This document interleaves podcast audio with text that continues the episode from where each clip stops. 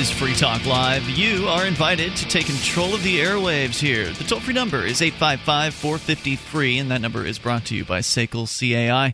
1 450 3733. Join us online over at freetalklive.com. Enjoy the features that we have there for you, they are free and you can actually control the content of the site. That's the main feature. Where if you find something that you think's interesting, you want to share with us and share with our listeners, you can submit it as show prep over at freetalklive.com. It will then appear on the upcoming stories page, where it must receive a certain number of votes in order to be promoted to the front page and the top of the website over at freetalklive.com. So do head over there and get interactive. Joining you in studio, it's Ian and Darryl. Darryl Perry joining us, courtesy of FPP.cc, as we jump into the news. Of course, as I said, we'll take your calls about anything you want. I got a follow up story on an old piece of news that, uh, I don't know, we haven't talked about for uh, years, I think.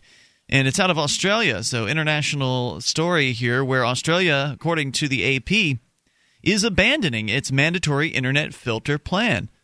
Uh, story out of Canberra the Australian government has abandoned its five year old pledge to mandate a filter blocking child pornography and other objectionable internet content. You know, like websites that might question the government, for instance. Yeah, when you mentioned this to me before the show, I asked, so is this some kind of uh, filter, sort of like CISPA?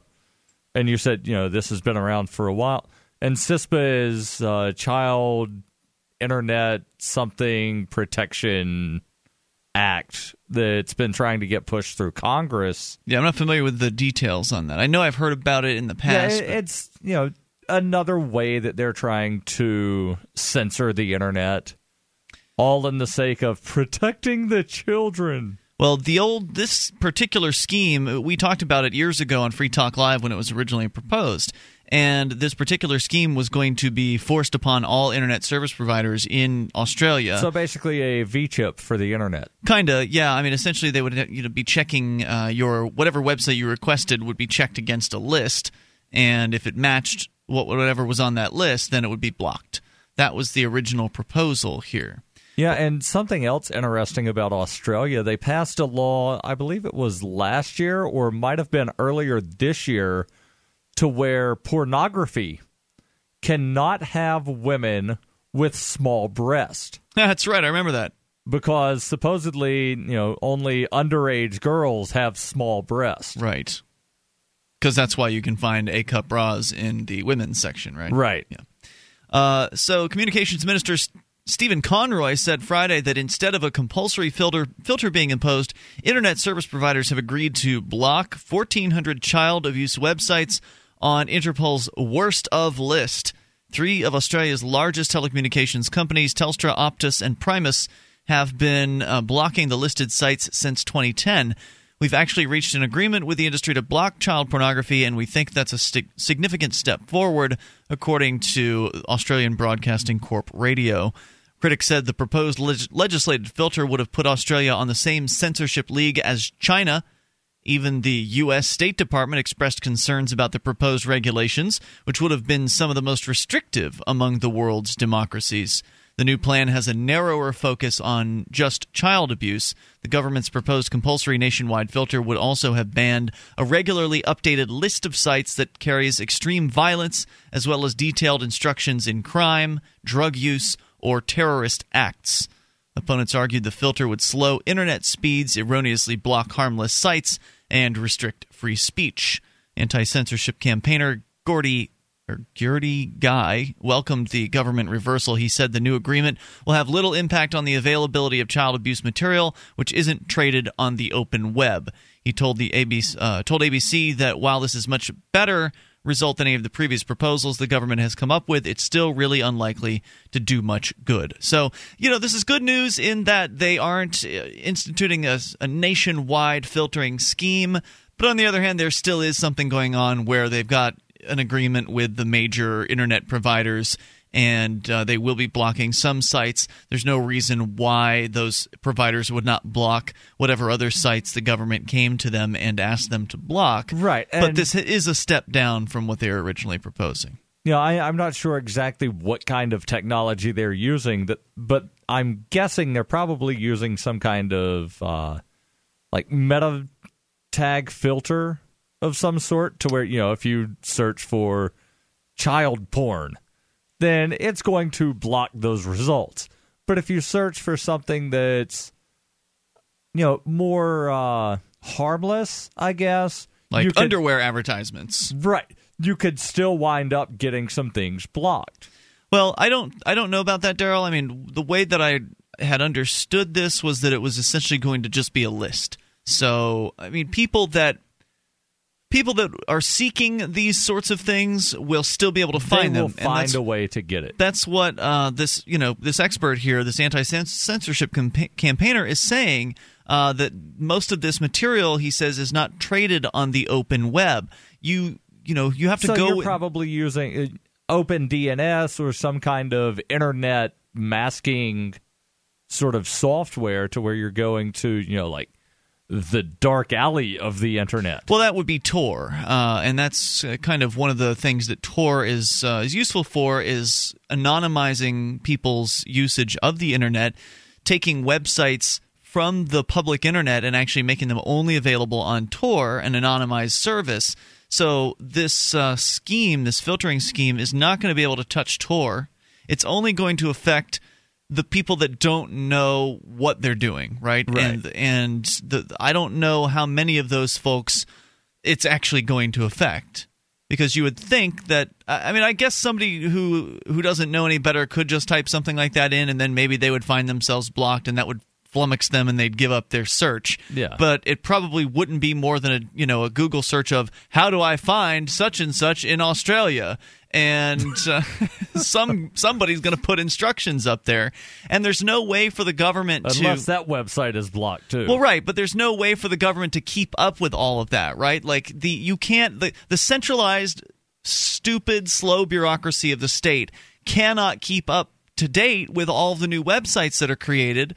I mean, there are millions of sites probably created every day in Right, this that- world. That's why I was thinking they probably use something that uses, you know, meta filter information. it's possible, but I haven't heard anything Uh, I know that. back in the 90s, there was a college in Pennsylvania that actually had to change their name because high school students were not able to access the college website from school because it got blocked Mm-hmm. by, by, the meta filter. Yeah, What because was it, what was it? The site? it was Beaver College. Beaver. and the website at the time was beaver.edu. blocked for sexuality. and it was blocked as being a porn site. So they changed. I think it's now Arcadia University. so they changed the name of the college. They changed the name of the college because high school students could not visit the website at school because it was being blocked. wow. Yeah, So- taxpayer money at work right Yeah. there. The uh, Internet Industry Association chief in Australia said that he was pleased the government has moved on from the filter plan and had narrowed its focus to just illegal child abuse. The Australian electoral lobby said the government's agreement with the ISPs fell short of its cyber safety pledge made during the 2007 election campaign, saying the government's decision not to legislate to the full extent of the committee is a great disappointment. This guy wants more uh, government control. He wants more uh, internet controls, but the opposition said the government realized it had no hope of getting the filter legislation through Parliament. The Greens Party, a key government ally, joined the opposition in condemning the mandatory filter proposal as a serious restriction of free speech. So it looked pretty scary on the horizon down there in Australia. It took them five years to get around to the point to decide they weren't going to do it because, again, government doesn't move very quickly. This proposal came about half a decade ago, and they hadn't. In, you know they hadn't implemented it unto this point and now it won't be implemented so that's good news good news for our uh, listeners there in down under 855 450 free. 1 450 3733. we've got plenty more coming up including an armed truck driving around the streets of uh, an armored truck it might be armed too. Driving around the streets of St. Petersburg, Florida. Your calls about whatever's on your mind. Plus, Darryl's going to tell us about why no one's going to use a credit card in the very near future, apparently. It's Free Talk Live. In every age, a technology is created that upends the foundations of society the wheel, the printing press, the internet. Now, in a world sliding into financial chaos, a new technology is changing the way monetary systems work around the world.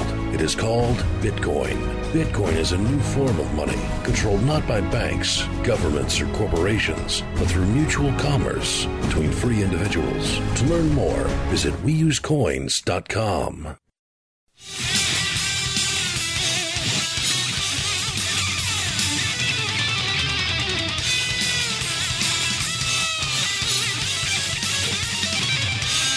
This is Free Talk Live. Toll free number is here for you. It's 855 450 free. That's the SACL CAI toll free line. You can join us online at freetalklive.com. Bulletin board system awaits you with a bunch of listeners there who uh, you know might just interact with you. You can talk to other folks that enjoy Free Talk Live over at bbs.freetalklive.com. That's bbs.freetalklive.com. And Free Talk Live is brought to you by Bitcoins. You can learn more about bitcoins over at weusecoins.org. And when you are uh, when you finally have some bitcoins, you might want to make them easily accessible, say via your cell phone. And there are uh, there's a handy website that can help you with that. It's blockchain.info. You go to blockchain.info. You can use their website on your regular computer, and it's got all kinds of features like uh, you know allowing you to send bitcoins to anybody with an email address or a phone number. Uh, but also, it's got uh, some uh, mobile apps. You go to the mobile app store on an, uh, Android, for instance. You can find the blockchain.info mobile app. There's also one for jailbroken iPhones, which allows you to have your access to your bitcoins anywhere you are. And that's a pretty cool feature. All the great features from blockchain.info are completely free. So head on over there and get started with your online Bitcoin wallet today uh, and take advantage of blockchain.info. As we continue here, uh, Darryl, you were going to tell us, we'll talk about the armored truck here in a little bit, but you were going to tell us why no one's going to be using a credit card, what, within the next few years? Uh, yes, according to Popular Science, the headline of this article is This is why nobody will use a credit card in a few years. Okay, so is it the chipping thing? Is everybody going to get chipped? Is that what? Uh, no. Next? No. Uh, and you actually touched on it when talking about the Bitcoin smartphones. Uh huh. And just a quick side note before I read this article today is the Bitcoin birthday. Apparently, really? two years ago today is when Bitcoin was registered on SourceForge.net. SourceForge. Yes. Yes. That one. uh, two years ago today, and this is uh, Bitcoin Friday. So find Excellent. out bitcoinfriday.com. And There's- Bitcoin Friday is. today. And that means. Well, it celebrates the two year birthday Mm-hmm. of Bitcoin, and there are currently 65 merchants that are offering discounts to anyone that purchases with Bitcoin. So give you an incentive to Yes. buy with Bitcoin as opposed to FRNs, as Yes. opposed to the Federal Reserve. and then uh, blockchain and BitInstant are also participating, so they're probably doing discounts Mm-hmm. on bitcoins for anyone that purchases a Bitcoin. But getting into this article from Popular Science, and it came out two days ago, so this is you know very new information. It says Entertainment Weekly has twice now inserted an LCD screen into its paper magazine to show video ads. That's What? The, yes. Now, I'd heard about this technology, but it seemed to me unbelievable, as in it would be really expensive. But I guess they've really brought the cost down. I mean, if you can afford to print out, if you can afford to include an LCD screen in what is essentially a throwaway product, Yes. that's pretty amazing. Yes. And it says that's the growing pains that come with an entire medium that is going through an upheaval. You get those little half steps, a nod that, well, this thing this thing we've used for a long time, it probably won't be around much longer.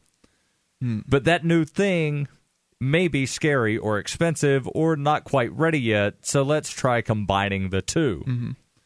A new credit card for MasterCard, as reported by the BBC, is going through those same growing pains.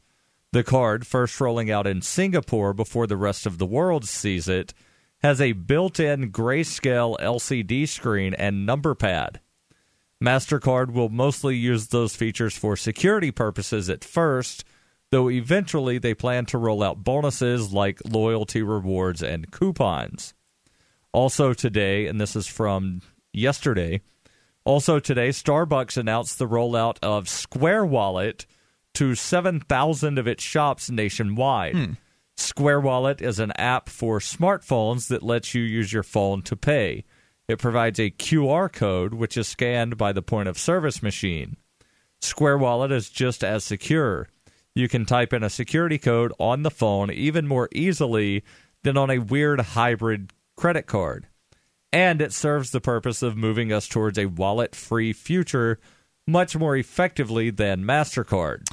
I, I wonder though. I mean, I see where they're going with this, and it makes me wonder. You know, are there going to be standards developed by the industry? Has that happened yet? It, I'm guessing it hasn't. I mean, so if I have to, if I'm going to well, go to it's Starbucks, not happened yet. You know, it's Right, right. still happening. I know, I know, but so part of the growing pains is going to be getting past. That's why I'm saying, you Right. know, if that's happened already, that'd be a good thing. But right now, you know, if I'm going to go to Starbucks and I want to use my phone, I've got to have this other app.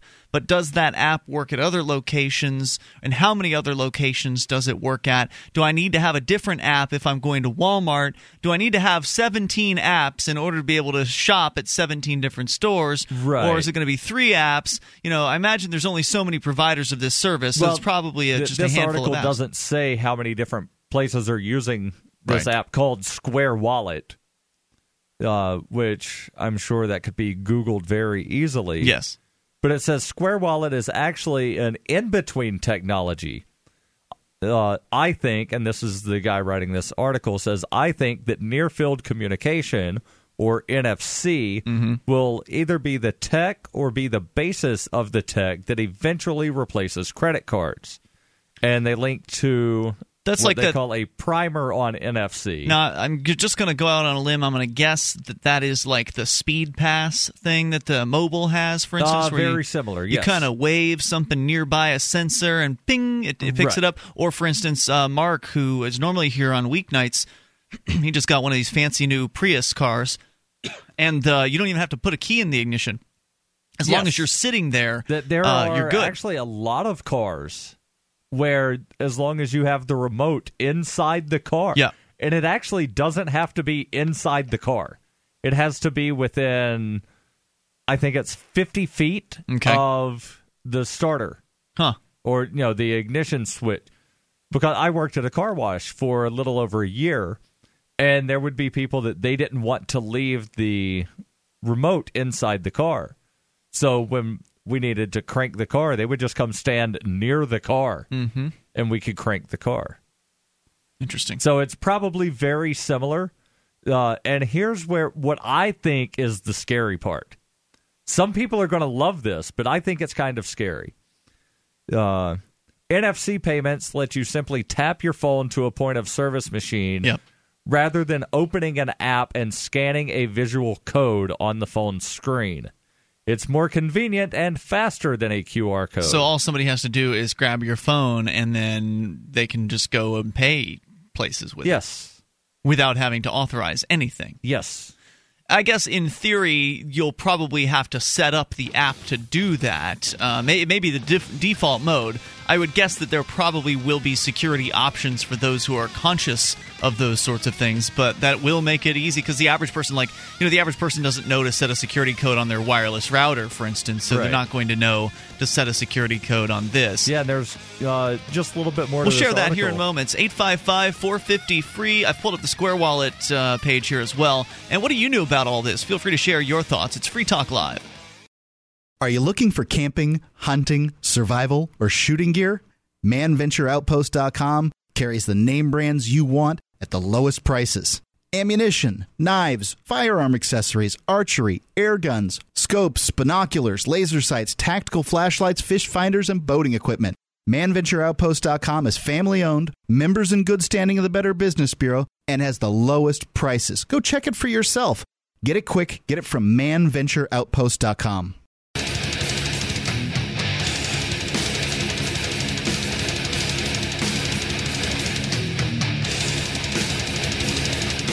This is Free Talk Live, and you can bring up whatever you want at 855 450 free. That's the SACL CAI toll free line. We were talking about uh, digital payments, and we'll continue that here in a moment. Uh, some are suggesting, you know, these future predicting types are suggesting that credit cards are going to go away in a couple years. I think that's pretty optimistic uh, because old tech tends to take a real long time to be eliminated entirely. I mean, I remember uh, being you know working at the big Kmart uh, down in Southwest Florida and uh, being surprised at just how long cassette tapes were still being sold to people. You know, I felt like everybody had CD players, but apparently not everybody had CD players. They were still you know, cranking the tunes on their cassette decks through the late still 90s. Find a cassette somewhere, You mean brand manufactured brand new cassettes? possibly. Probably I wonder about that. I, I know that, uh, there are still a few uh,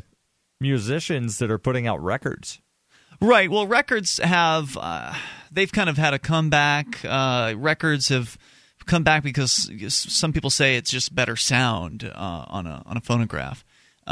But I don't know how I feel about that. but some people say that's true, and uh, so they've come back. But I don't think that there's been a resurgence in cassette tapes, and I same thing with VHS, uh, eight eight track. you know, are they still making new VHS tapes today? I don't think they are. I don't know. I, that's I a- could not tell you the last time I actually saw a They- movie come out on VHS. Yeah, they may still make VHS tapes as far as you can record something on them, those blank tapes, uh, but I don't think they're manufacturing brand sounds new like it. Uh, movie tapes. It's time for a field trip down to the video store here in Keene. I don't think you're going to find just VHS to see what they ha- if they have VHS and who actually goes to a video store anymore.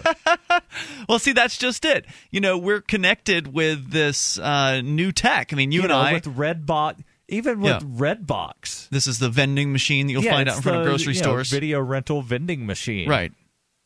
You know, I used to rent videos from there, or actually, I would buy the video from there Mm-hmm. because sometimes they'll have stuff on sale for five dollars. Oh, really? Okay. And, Well, I would buy it from But you there don't instead anymore? of renting. But you don't anymore, or you? I mean, Well, I don't know where Redbox is around here. There's one at Price Chopper, I think. Okay. But uh, if you so, I, but I thought Rent, Redbox was a rental thing. It is, but Okay. sometimes they will sell like if it's something that's been out for a while. So when's the last time you rented a video?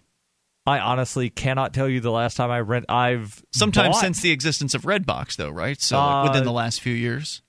I don't think I've actually rented anything out of Red. I've bought stuff from Redbox. Mm-hmm. I've bought stuff from like the DVD exchange where you can purchase stuff real cheap and then go and resell it. You know, so I've purchased DVDs, but I honestly could not tell you the last time that I rented a movie. I have rented something at some point within the last six years because there used to be a Blockbuster video here in Keene. They have since shut down. Yeah. well, the entire Blockbuster chain went out of business. no, that's not true. Uh, every Blockbuster that I knew existed three years ago is now closed. They've closed a lot of stores, no doubt about it. They've downsized seriously, uh, but I don't I think thought the entire chain went out.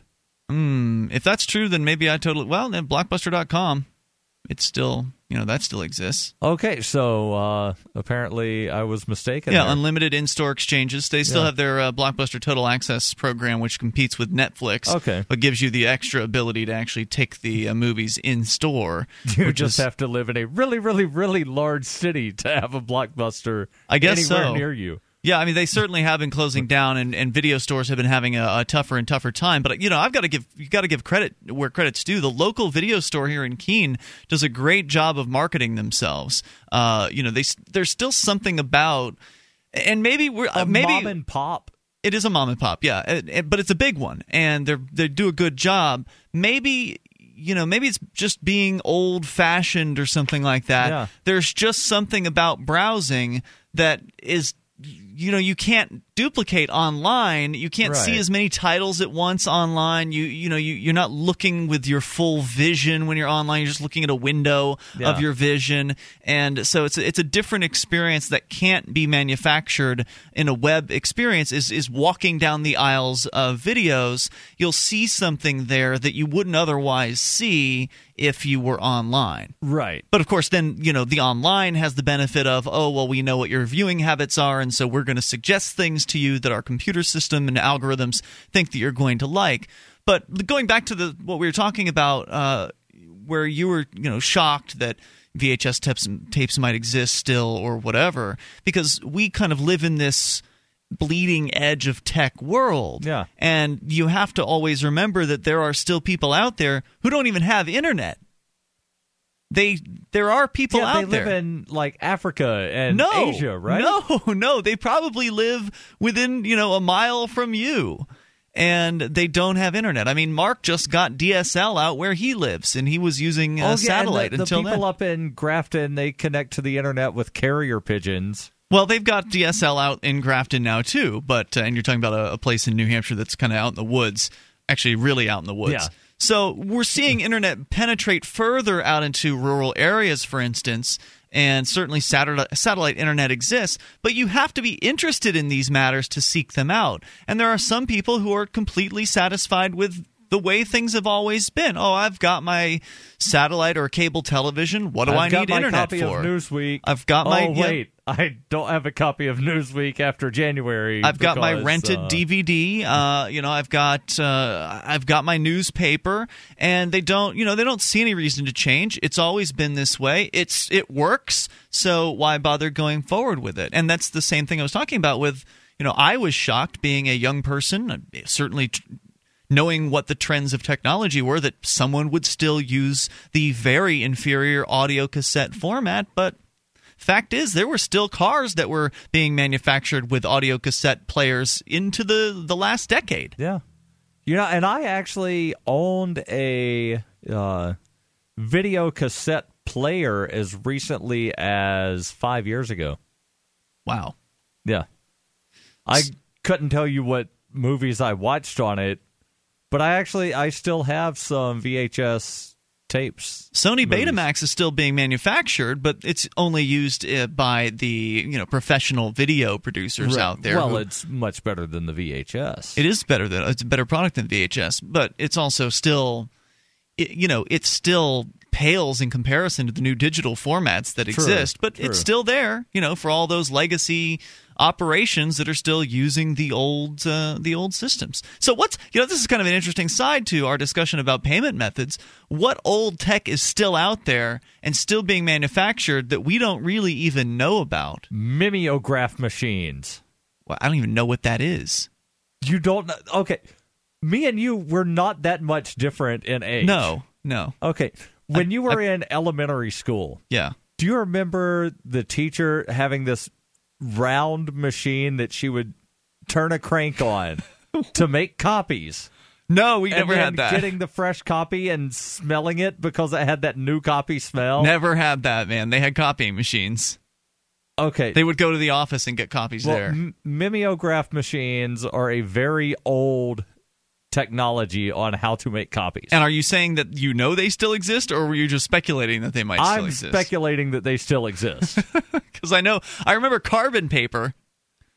You know, I, Yeah. I bet uh, kids today don't know what carbon paper is. uh, yeah, probably not. Yeah. Yeah, carbon paper, mimeographs. So, what technology? They're still manufacturing typewriter ribbons too. I mean, those things still Yeah. exist as well. So, you know, what what old tech is still out there that you know for sure is still out there that would surprise us or surprise our listeners to to know that what people are still buying fill in the blank? So, I'd love to hear from you at 855 Do 450 people free. still use the uh, newspaper presses like what Gutenberg invented? The movable no type. idea. They have one on display. If you ever go to the Keene Sentinel and walk inside, they have an old one on display. a, display. Uh-huh. like a museum thing? no, just on display. But they're not in- using it. in the office. Yeah. It's like a more of a muse- museum piece. It's not being actively Yeah. used. No, it's not being 855 used. 450 free, the SACL CAI toll free line. Add to the discussion or bring up anything. Are you a fan of beer, liberty, and good conversation? Do you support freedom, peace, and voluntary interaction? Are you looking to meet others who think like you? Don't wait for your move to the Free State Project to get started when you can do something about it today. This is Amanda Mill, encouraging you to set up a Liberty on the Rocks network near you to begin connecting and informing libertarian thinkers over drinks. Visit www.libertyontherocks.org.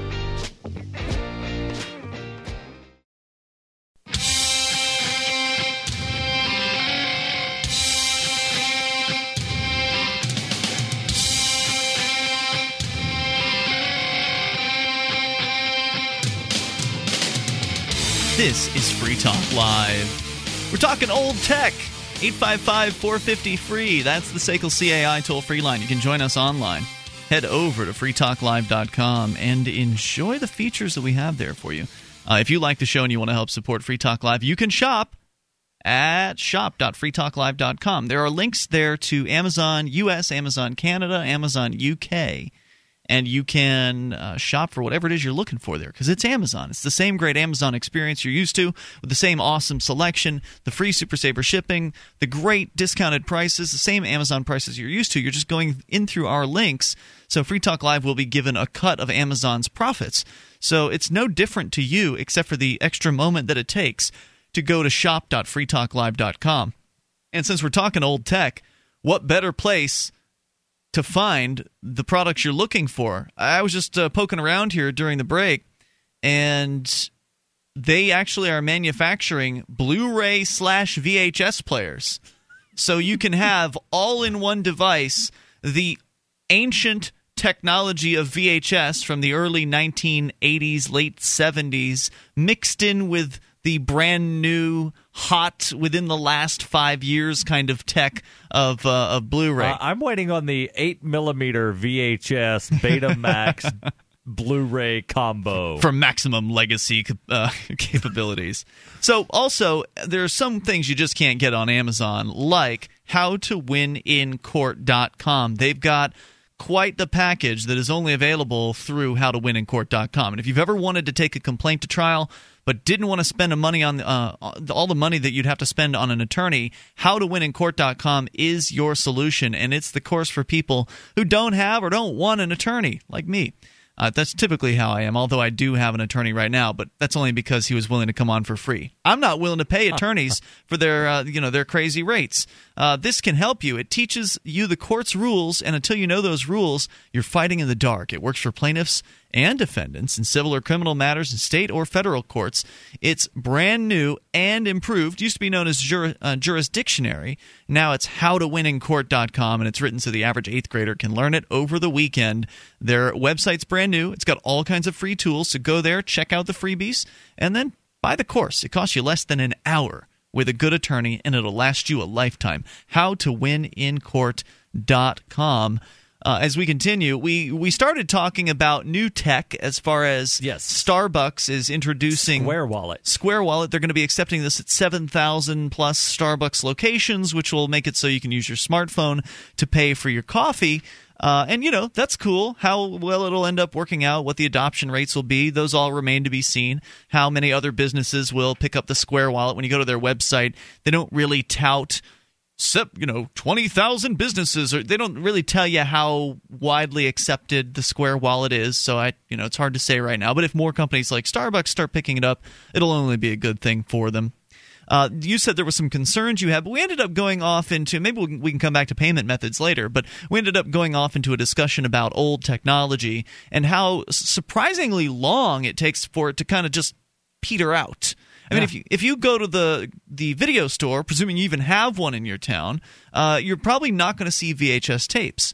And it kind of brought us into a conversation about VHS and whether or not it still exists. Uh, and VHS, I believe, blanks are still being manufactured. If you look for VHS new releases on uh, on Google, the first result that comes up is a website that offers videos to correctional institutions. So you'd think that if VHS were being manufactured and purchased in any significant manner, that it would, you know, some sort of store would show up when you search for VHS new releases. So it doesn't appear to me that uh, that there's very much coming out, if anything at all, on VHS. But maybe we're just looking in the wrong place, and you can clue us in at 855 450 free. That's the SACL CAI toll free line. According to the New York Times, for some for movies, some immigrants still choose to hit rewind. South Korean immigrants flowed into Hwangjae Video in Queens on a recent afternoon. Now, this story is published this year, so this is a relatively new piece. Uh, as and I'm guessing you're not talking about uh, people forking over like thirty bucks for the DVD rewinder. No, okay. no, that's a that's that's a funny product though. Uh, is that like basically a joke gift that you buy it somebody? Is. Beloved, uh, so they drop off their rentals and pick up new ones. Beloved South Korean soap operas, including Dumb Mom and Delicious Life, were especially popular. But the customers were not dealing in DVDs. They wanted their movies and television shows on video cassette. Thousands of the cassettes lined the store's shelves. Thousands more were stacked in neat piles on the floor.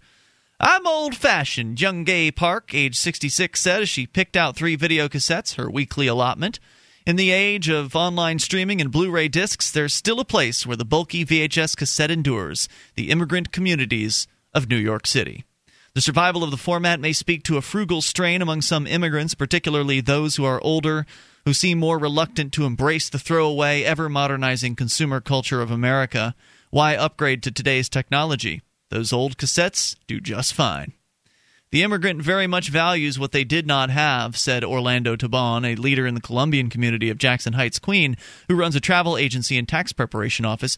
He says if it still works, they still use it. In Harlem, Senegalese owned store, uh, a Senegalese owned store stocks cassettes with movies from the expanding African film industry, and at least two shops in Queens, one owned by a Pakistani and the other by a Bangladeshi, supply Bollywood films on video cassette. Uh, Bollywood is the, I believe, it's the Indian version of Hollywood. Yes. Is that right? on video cassette to the borough's large South Asian population. Latinos with a lingering preference for the format shop at Peruvian owned store in Jackson Heights. In interviews, the store's owner said video cassette sales and rentals, though now only a small and shrinking slice of their business, were sustained in part by older immigrants who seemed less inclined than the young to adopt new gadgetry. South Korean immigrant named Jisuk Choi, age 60, another customer at Hwangjae Video, said she owned a DVD player but never used it. she says, Whenever I want to watch, I cannot play it. Ms. Choi said as she rented two tapes, both Korean television dramas. Anyway, she added, using video cassettes, quote, feels like an old Korean tradition kind of thing, unquote. the owner of Hwangjae Videos, Wong, uh, Young Woo Kim, age 52, opened his shop soon after he arrived from South Korea in 1989 when video cassettes were still the reigning format. They now account for about 30% of his business, he estimated, a far higher percentage than at many other video stores that still stock video cassettes. Many of his customers come for a steady diet of new Korean television shows and films, and everything on cassette is also available on DVD, but many people prefer the old format. So, you know, one. You know, when I think old Korean tradition, I do not think VHS player. Apparently so. And uh, and I just you know another question is this is New York City. So, how much of this is going on in the small rural town kind of areas in the rest of the country where, you know, there's some struggling old uh, video store that still has their old their old inventory of VHS tapes, and they're still renting them out. I know that when I was uh, at a gas station in I don't even remember what little town, some little town here in New Hampshire, we did, we had just stopped off to you know grab some gas real quick. Went into the gas station. They had an old spinner, one of those spinner racks. It wasn't a very large one, but it was a you know little spinner rack with VHS tapes uh, on them, and they were so old the the covers had been sun faded. So like they were somewhere near the window in the gas oh, station. Wow, they'd been there for so long.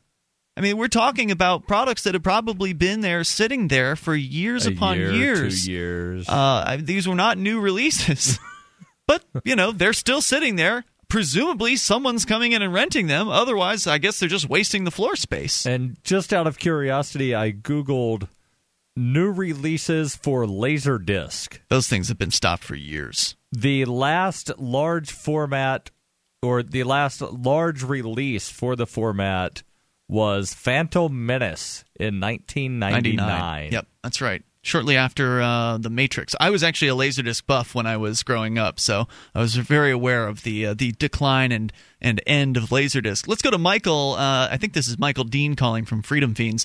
Hey, uh, you're in Wyoming. Yeah. What's up? Yeah. Uh, it, archaic technology is is a favorite topic of mine on on our podcast, Freedom Feens, because I'm 48 and my co-host is 28, and I'm constantly mentioning things that he doesn't know what they are, Mm-hmm. uh, like flash cubes. Don't know there's that a, one. There's a town in Wyoming that has a population of one, Lost Springs, Wyoming, and they have a store there, and they they still sell flash cubes. What is that? yeah, that that's a oh wait, no, one for cameras. me. For cameras, right? Yeah. Oh yes, Yeah. the Flash Cube. Yeah, I remember those. I remember selling those at, uh, at Kmart. If you want to continue uh, the Yeah. old tech talk here, stand by. Love We to. will return in moments. 855 450 free. So my question still stands, and maybe Michael will be able to answer answer it, or maybe you can. Uh, at 855 450 3733. The question is what old tech is still out there that we'd be shocked, surprised to hear is actually still being purchased or rented or whatever? It's Free Talk Live. A science fiction comic adventure from Big Head Press. Quantum Vibe. It's year 2523. There are colonies on Venus, Mars, and Mercury. People travel in bubbles, fly at hyperspeed. With brain implants and artificial gravity. A scientific genius and his clever assistant set out on an adventure through the solar system mission to find the key to access new frontiers and save liberty. Quantum Vibe. There's a robot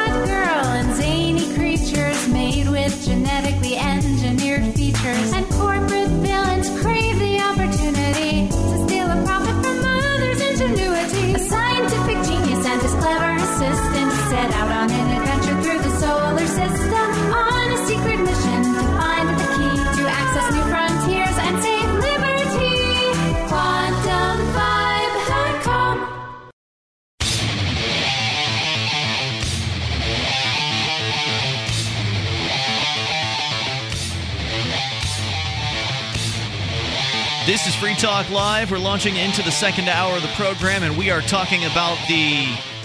I guess we should call it the dulled edge of technology. It's definitely not the cutting edge. We're talking old tech. What's still out there? What is it that uh, we'd be shocked to find out that people are still buying? As far as old tech is concerned. We're reading a story from the New York Times about uh, immigrants, uh, older immigrants, being really loving towards that the old VHS cassette. Uh, so much to the uh, point where video stores in certain parts of the city have still 30% of sales coming from and rental uh, fees coming from people who are renting and buying video cassettes. I wonder how much of those fees are from people that did not rewind the video. Be kind. Rewind. Yes. Uh, 855 450 free is the toll free number here. We're on with self professed old tech fanatic Michael W. Dean uh, from the Freedom Feens, and we continue the conversation from last hour. Go ahead, Michael. So when you played that Freedom Feens bump uh, in the break on the LRN feed, did you play that from a cart? Uh, no. You've been in radio long enough to know remember carts, right? yes, I So, yeah, uh, we used carts, but I never used a reel to reel. Darryl did though. Yeah, I, I was actually trained on reel to reel machines, even did How old are you, uh, Darryl? reel to reel splicing. I'm 34. 34. Okay. Yeah, I'm 48, and I've like it's been a really neat time to be alive because there's probably been well, there has been more technological innovation in my lifetime that I've got to see and play with. And let's see, okay, I remember mimi- mimeograph machines. They had them in my school. I remember film strips, which were little like carts that played a rotating film. I remember that. they had Uh, like a cassette yes. that went along with it, and then you'd have to Yeah. hit the play button on the cassette at the, the same time as you'd start the, uh, the the film strip. Yes. Uh, when I was in school, they had a record. It was before cassettes that would go with the film strip. Wow. an actual record with a record player. um, I started making films on Super 8 film in 1979 when I was 15. hmm Uh, I rec- I've recorded 13 records. 12 of them have been recorded on multi-track tape. Uh, you know, everything from four-track cassette, Porta Studios, to 24-track two-inch tape in a big studio. Uh, the biggest thing that I'm going back to now is tube preamps. I'm really digging tube preamps. Nima and I both use them on the Freedom Feens, and uh, you know we're using digital technology on everything else. But there are two preamps. You just cannot get the quality of sound, you know, the warmth that you get from a two preamp with any kind of computer simulation. It's the one. There's so much random nature in it that computers just can't do it. I, I don't even know what uh, what that is. I mean, I know what tubes are, but I, I'm not. You're talking about for audio? Yeah, Huh. like you know, you have that great piece of rack mount equipment. What is it? We have uh, we have uh, microphone processors for each mic uh, in the studio. Is that what we're talking about here? Uh, that's probably solid state, but we Yeah. use stuff like that that's got tubes in it. Interesting. Vacuum Yeah. tubes. Yep, vacuum tubes are still being processed. and I just, for fun, decided that I would Google 110 camera. Do you remember the 110s? The 110 is that what is that? It sounds familiar. I remember the Polaroid land camera. Okay, uh, no, the 110 actually was oh put yeah, out it was by 127, Kodak. right? It's 127. You took flash cubes. I'm looking at it now. No, uh, it's a miniature version of Kodak's 126 film. Ah, And Okay, there's actually a looking it, company it- it- that is now reproducing 110 cameras. because Kodak Yeah, doesn't make at it film now, cameras It has anymore. a flash cube on top of it. Those things I was talking about that you'd use Yes. for you know to flash to to illuminate the the the thing you're taking a picture of. Yeah, No, the Kodak Yeah. does not make cameras anymore. Am I correct about that? I uh, believe that they. is No, correct. Kodak just sues people for patent violations now. Oh, Uh, no. Did they stop making digital cameras? Kodak actually pretty much ceased most of their business act. no, they don't no, make. literally what they they're- ceased what they make most of their money business at activity now is recently. Doing people for for copyright for patent infringement and Hmm. licensing things to people. That's sad. Yeah. So, what else did you? Uh, what what what would be surprised though? I mean, you're kind of going through more of a list of stuff you experienced, uh, Michael Dean. Are there things that are out there still today that people are purchasing that we'd be surprised to hear about?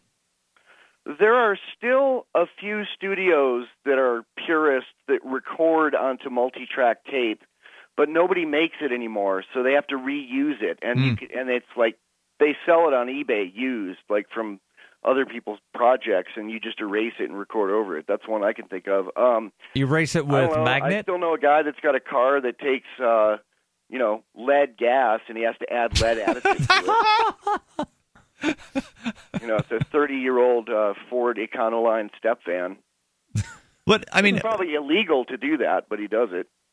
All right, Michael. Thanks for sharing uh, your thoughts tonight. Do appreciate hearing from you. Let's go to Paul. He's listening in Arizona. Paul, you're on Free Talk Live. I, you know, still looking to hear. By the way, turn down your radio in the background if you would, please. Uh, still looking to hear of something that's relatively, you know, used by people today that we'd be surprised about. Go ahead. Well, hi. Uh, yeah, I'm Paul. I, I moved from California to Arizona, so I'm Oh. one state closer to New Hampshire. Just Um, barely. This discussion on uh, on old technology. Uh, I just moved a bunch of stuff, uh, and uh, well, yes, I've got the open reel decks, and I've got the cassette decks. I've got uh, eight-track tapes, which I can no longer play. Uh, I had a thing that recorded those once. But I unearthed a couple of machines which were the first commercially available home video cassette players and recorders, something called Cartrivision. Wow. I am were- not familiar with Cartrivision.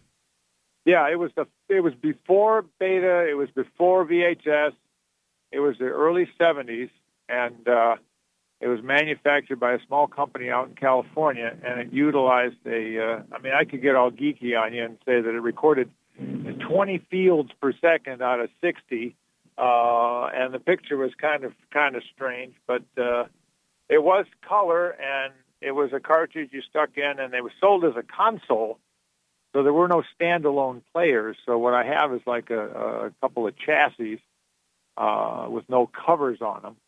Um, but uh, also, I've got something uh, that goes way back, a wire recorder, which they used to use back in the 40s, uh, that recorded on spools of very thin steel wire. Um, This is like an on-air came up with- version of an old junk store. Uh, there's a store in downtown Keene uh, where oh, the hi-fi. the hi-fi the hi-fi place. Uh, have you been in? You know, I told you about it, right? But you, You haven't told been inside. me about it. Right. So there's this store in downtown Keene where uh, this guy, and I haven't been in in years, but when I first moved here, uh, Mark and I were just walking around downtown and we just went in there to see what it was. And, you know, it's supposedly a hi fi repair place, uh, sales and repair place. But you walk in and you're walking into what is appears to be a pack rat's den. Uh, it's just piles of stuff everywhere in no sort of organized manner. There's no floor space in which one could go and look at some sort of display units or anything like that. And it's it's it's just mind-boggling how the guy even pays his rent.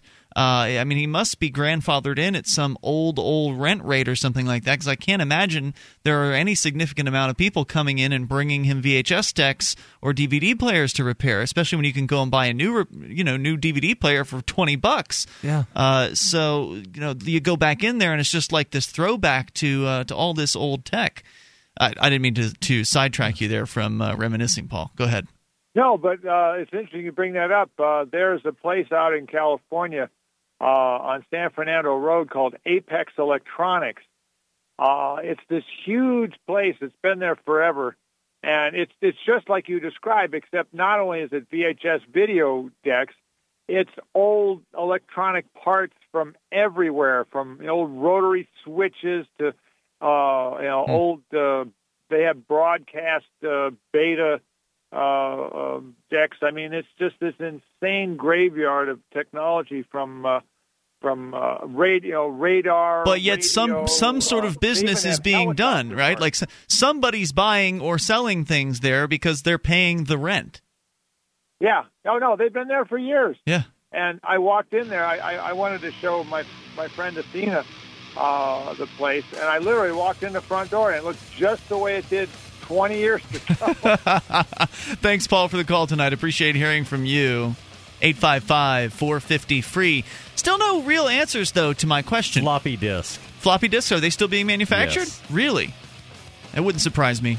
Yeah, I, I have. I still have floppy disk drives. 855 450 free. It's Free Talk Live. You take control. Do you have a website or product that you make available to people nationally or even internationally? Free Talk Live is heard on more than 100 radio stations and two XM channels. FTL has also been voted five times the best political podcast of the year and four times been named to Talkers Magazine's Heavy 100 list, the 100 most important radio programs in the country. We can do ad packages for you from as little as $500 a month on up to $3,000. I'll work with you to customize a package that will work within your budget. Contact me, Mark, at mark at freetalklive.com.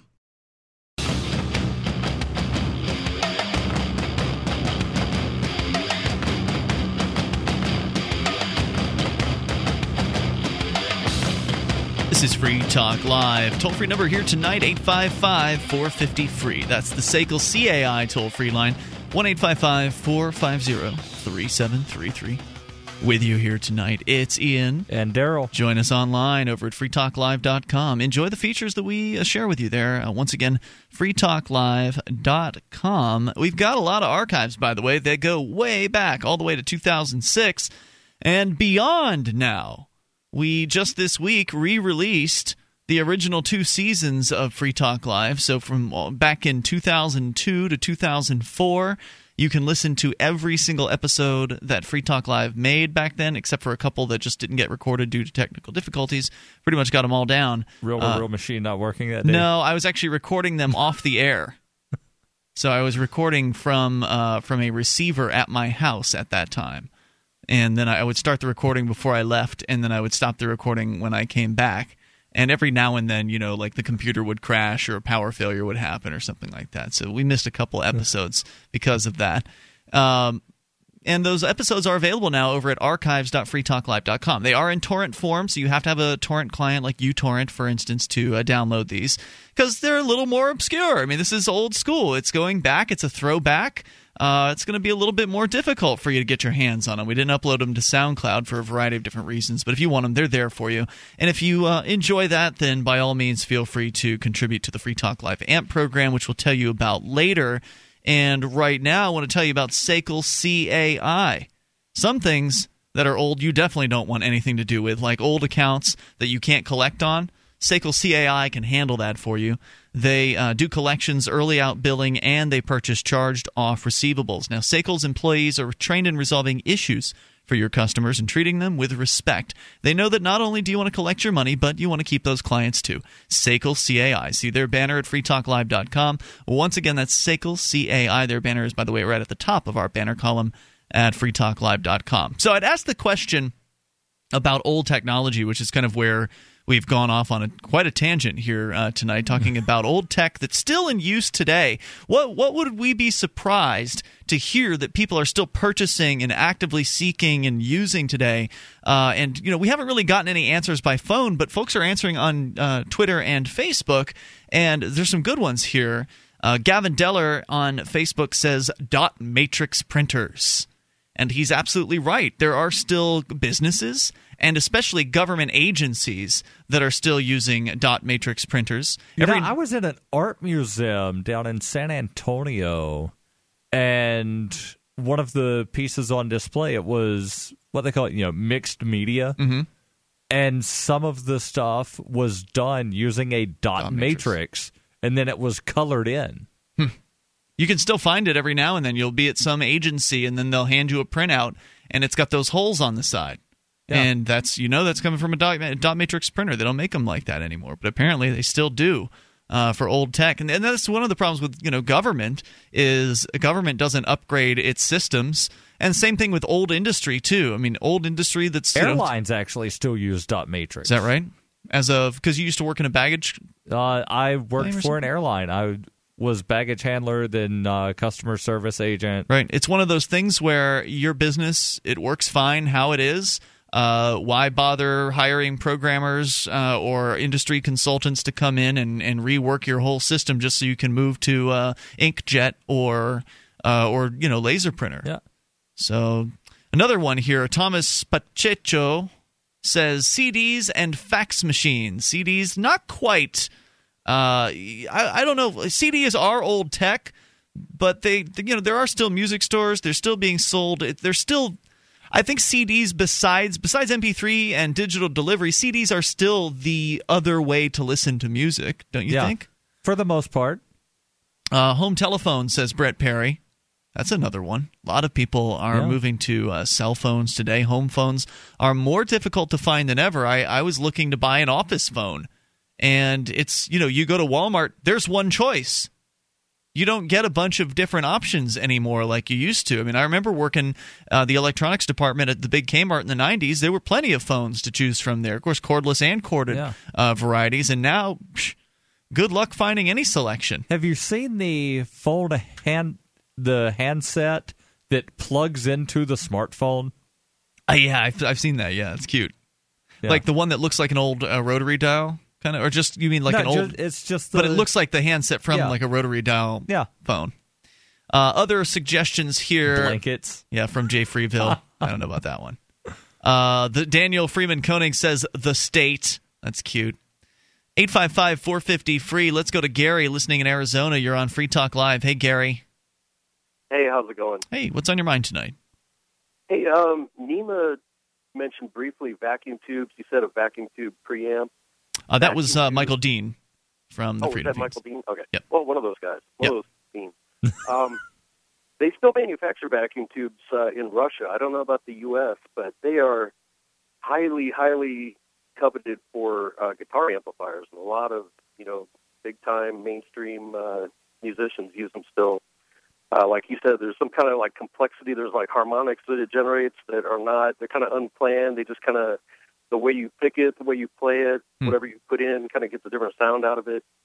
And they they've come real close. They do have there's manufacturers that have tube kind of tube sounding amps, but really they really haven't quite completely ever reproduced the vacuum tube uh, amplifier. And it's they're So awesome. the, the it's the imperfections in the old tech that people are seeking. uh, yeah yeah That that's one of the reasons a lot of people like records is because the white noise, the pops, and the crackle that you hear. Yeah, I guess some people, you know, they just new and spangly does not uh, excite them. Uh, but you know, like I've got a what I've got pulled up here is a New York Times article where they're talking about VHS and how some uh, independent and low budget horror films are being released on VHS. This was published about a year ago. And uh, there's one guy here quoted Josh Schafer, who's the founder of horror magazine Lunchmeat, says, I enjoy the aesthetics of VHS. I like putting it in the VCR and rewinding and pausing and fast forwarding. it's an experience nobody gets to do anymore because they consider VHS dead. And isn't that masochistic to some extent? Yeah. I mean, who besides somebody who enjoys torture would want to rewind a tape? Oh, and just a Yeah, quick you know, Google think- search for vacuum tubes. I came across there's a website that claims to have 5,000 different vacuum tubes Yeah. in stock. Go ahead, Gary. Um, I think tech. I think there's like a life cycle. There's like shiny new state of the art, and then it gets discarded because there's something better, and then but, but then there's like campy, and then it goes from campy to antique, Mhm. and I think people keep going back to that stuff. Like, have you ever watched that American Pickers show? No, I don't really watch you know, TV. that's that. You know, antiques. That's people. Why does anybody need an offset press? You know, Great point. And why does anybody not even have many of them around anymore? Yeah, that's interesting. You know that uh, campy, and, and I think that a lot of these techni- uh, technologies are definitely in the campy phase. Although I don't know if uh, they will ever. You know, I, maybe some things that are campy won't ever reach antique because they'll just be so useless that nobody will ever want. You know, an old collection of uh, cassette tapes someday. Thanks for the call tonight. Appreciate hearing from you. Because antiques have to be more unique, don't they, for people to really be into them? I don't know. I'm not into One antiques. It's Free Talk Live. You tell me.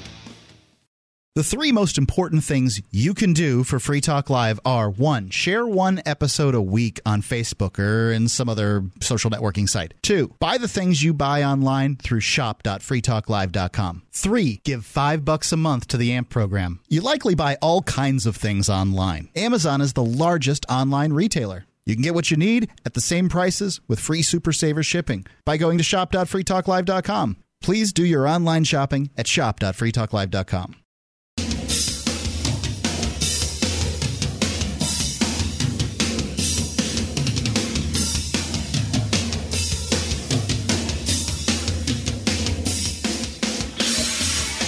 Take control of these airwaves here. 855 450 free. That's the SACL CAI to toll free line 1 450 3733. With you tonight, it's Ian. And Darryl. Darryl Perry is here with us, courtesy of his website, fpp.cc.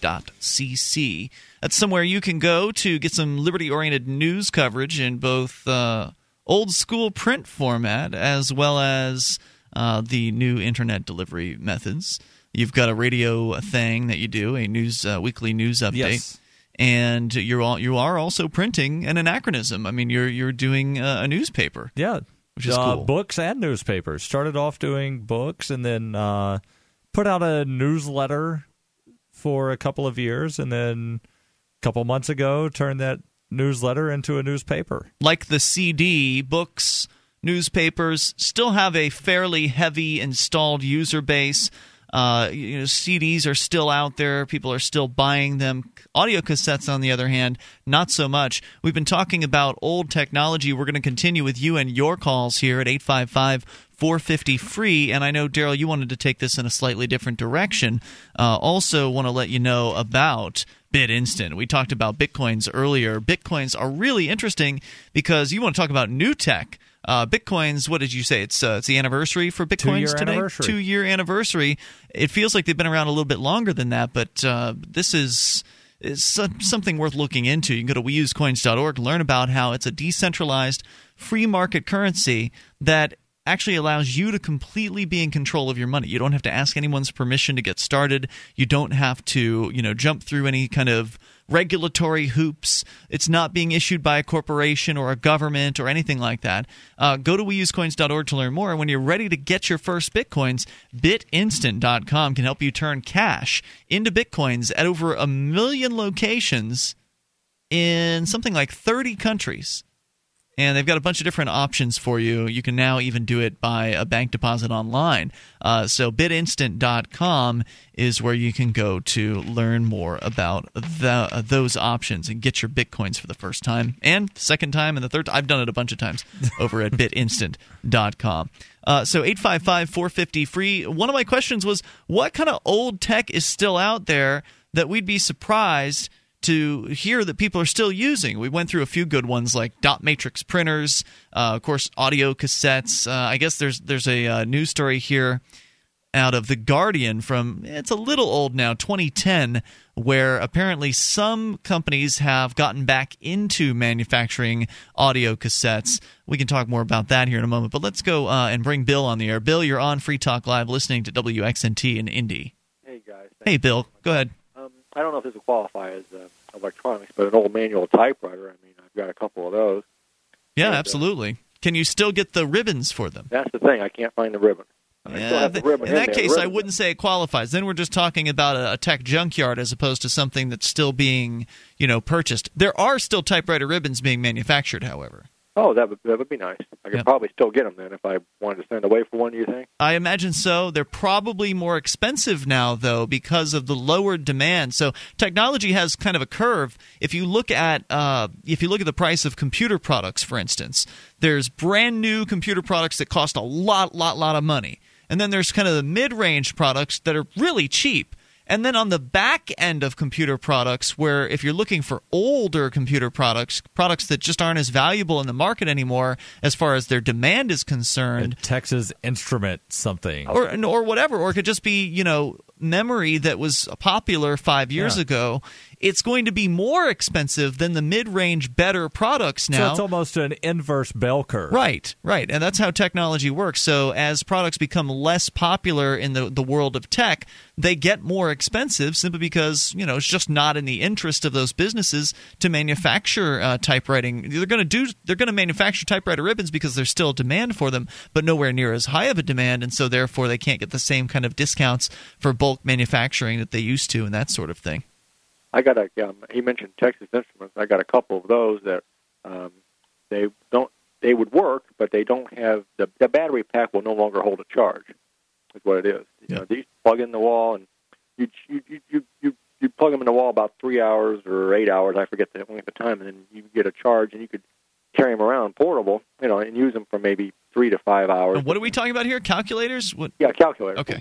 Oh, okay. I, I was actually thinking the old desktop Texas Yeah. Instrument computers that had you know less than a megabyte of memory. I'm just Oh, trying to envision a plug-in calculator right now. I mean, Oh, I was just talking about a calculator. Yeah, when he said Texas Instruments, that jogged my memory. That I got a couple of those. So they had calculators with rechargeable batteries back in the day. Yeah. I had one when I was a kid. All I remember is the solar powered ones. Oh, you're that just that's newfangled. Yeah. right there. Hey, I've even got an ad- I got an old adding machine that you plug in the wall and it uses. those I remember with the ticker tape uh, on there. You Yeah. got it.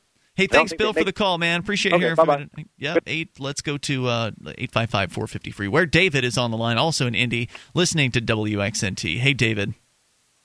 Hey guys. Hey, what's on your mind tonight? Okay, I've got something. Um, if if you ever went shopping in a grocery store in the '80s, you might remember this, and they still make them, believe it or not. Um, and I got this from my employer, so I'm not exactly sure how much it costs, but I, I do know there's a, one company that still makes them. We call it a Garvey gun. And do you remember this? Um, uh, this is like if you wanted to put prices on cans of soup, let's say. Uh huh. Yeah. Do you remember the sticker thing? You know, where they uh, Yes. know, talking about there's a trigger and it would put the you know one or actually any color sticker. Yep, I've used then- those before. Right. Yeah. Believe it or not, they still make those. I believe that. Sure. Yeah, and it's uh, it's just one of those things you almost never see anymore. industry Uh, equipment like that doesn't go away uh, very fast because again you know businesses businesses that have done things one way are going to keep doing them that way until there's a real incentive for them to change how they do business to take on whatever that that increased cost is Such And as not being able to find the rolls of stickers anymore. Right, uh, but those things are still going to be out there because you know there's still a value for a thrift store or something like that that doesn't need an electronic inventory system, but still needs a quick way to put a price uh, on a product. Right, and it's it's a real art form trying to load the thing. Um, if if you don't know what you're doing, it's it's really tr- tricky. I have to do it maybe once a year, and uh, it takes a while. But you know, because that's one of I think one of the most overlooked inventions of of the past thirty years is the barcode. Mm. Nobody really thinks about it, but it's all over the place. Yeah, they're ubiquitous, and now we're starting to see them. Now that this is an old tech now, right? Barcode is is Yeah. old tech. It's being replaced by the QR code. There are some products Yeah, that have both of them on them. The the 2D and the 3D barcode. I I have not seen a 3D barcode. What well, does it's mean? called a 3D barcode. It's sort of the precursor to the QR code. Huh. Where instead of just going in a lot, Yep. the uh, I believe it's a circular. Interesting. Yeah, Yeah. you're gonna have to pull that one up for me because uh, I'm gonna have to see what that looks like. But you are starting to see products with both the barcode, the old UPC code, uh, the Universal Product Code, and uh, and also the new QR codes on them. And some of the uh, point of purchase places like Walmart or wherever, I don't know who's who's compatible with it yet, but some of them can scan the new QR codes and pull up prices with uh, with those. Okay, yeah, the 3D barcode. It actually looks a lot more like a QR code, Mhm. But it just doesn't have the little squares in the corners. Oh, you'll see these on postage. Yeah, I mean, the, I see what you're saying. Yeah, Yeah. they look almost exactly like Yeah, uh, like a but QR it's code. you know just slightly different than the QR. So, uh, anything else you want to share, David? No, actually, now you've got me curious. Now this QR code, what?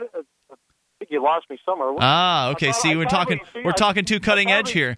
Uh, so well, the I've probably seen it, but I mean, what is the advantage over the traditional barcode? I mean, uh, what- you know, more information in a smaller place, uh, I believe, is the is the answer. and more versatile information. You can set up a QR code to For a where when it- website. When, you scan it with the smartphone, it takes you to a website. Right. So, for instance, uh, you'll you'll see these. They're they're square codes. Uh, they are pixelated with black and white, so it's on off, so it's digital, right? So what what's happening is your uh, your phone is is scanning that. There, it's looking at it. Lasers can also scan it, I believe, and pick up that information. And basically, it's you know it's certain number of bits that's encoded in this picture. Uh, you'll see them on magazines. You'll see them in newspaper ads. You'll see them. You'll see them. You'll know once you know what you're looking for. You'll see them everywhere. Just look for QR code on the internet, and I'm sure a bunch of them will come up. There's even websites that allow you to make your own, so you can put them on your own products. More coming up. It's Free Talk Live. On Free Talk Live, we talk about investing in gold and silver as a hedge against inflation, investment, and barter currency. We've teamed up with Midas Resources to offer you some great rates on some hand-picked gold and silver pieces. U.S. Eagles, British Sovereigns, 20 francs, Lakota Nation silver rounds, Montana silver reserves, and Walking Liberty halves. Call 877-857-9938 or go to gold.freetalklive.com. The shipping is the same for one as it is for 20, so try to get as many as you can all at once. gold.freetalklive.com.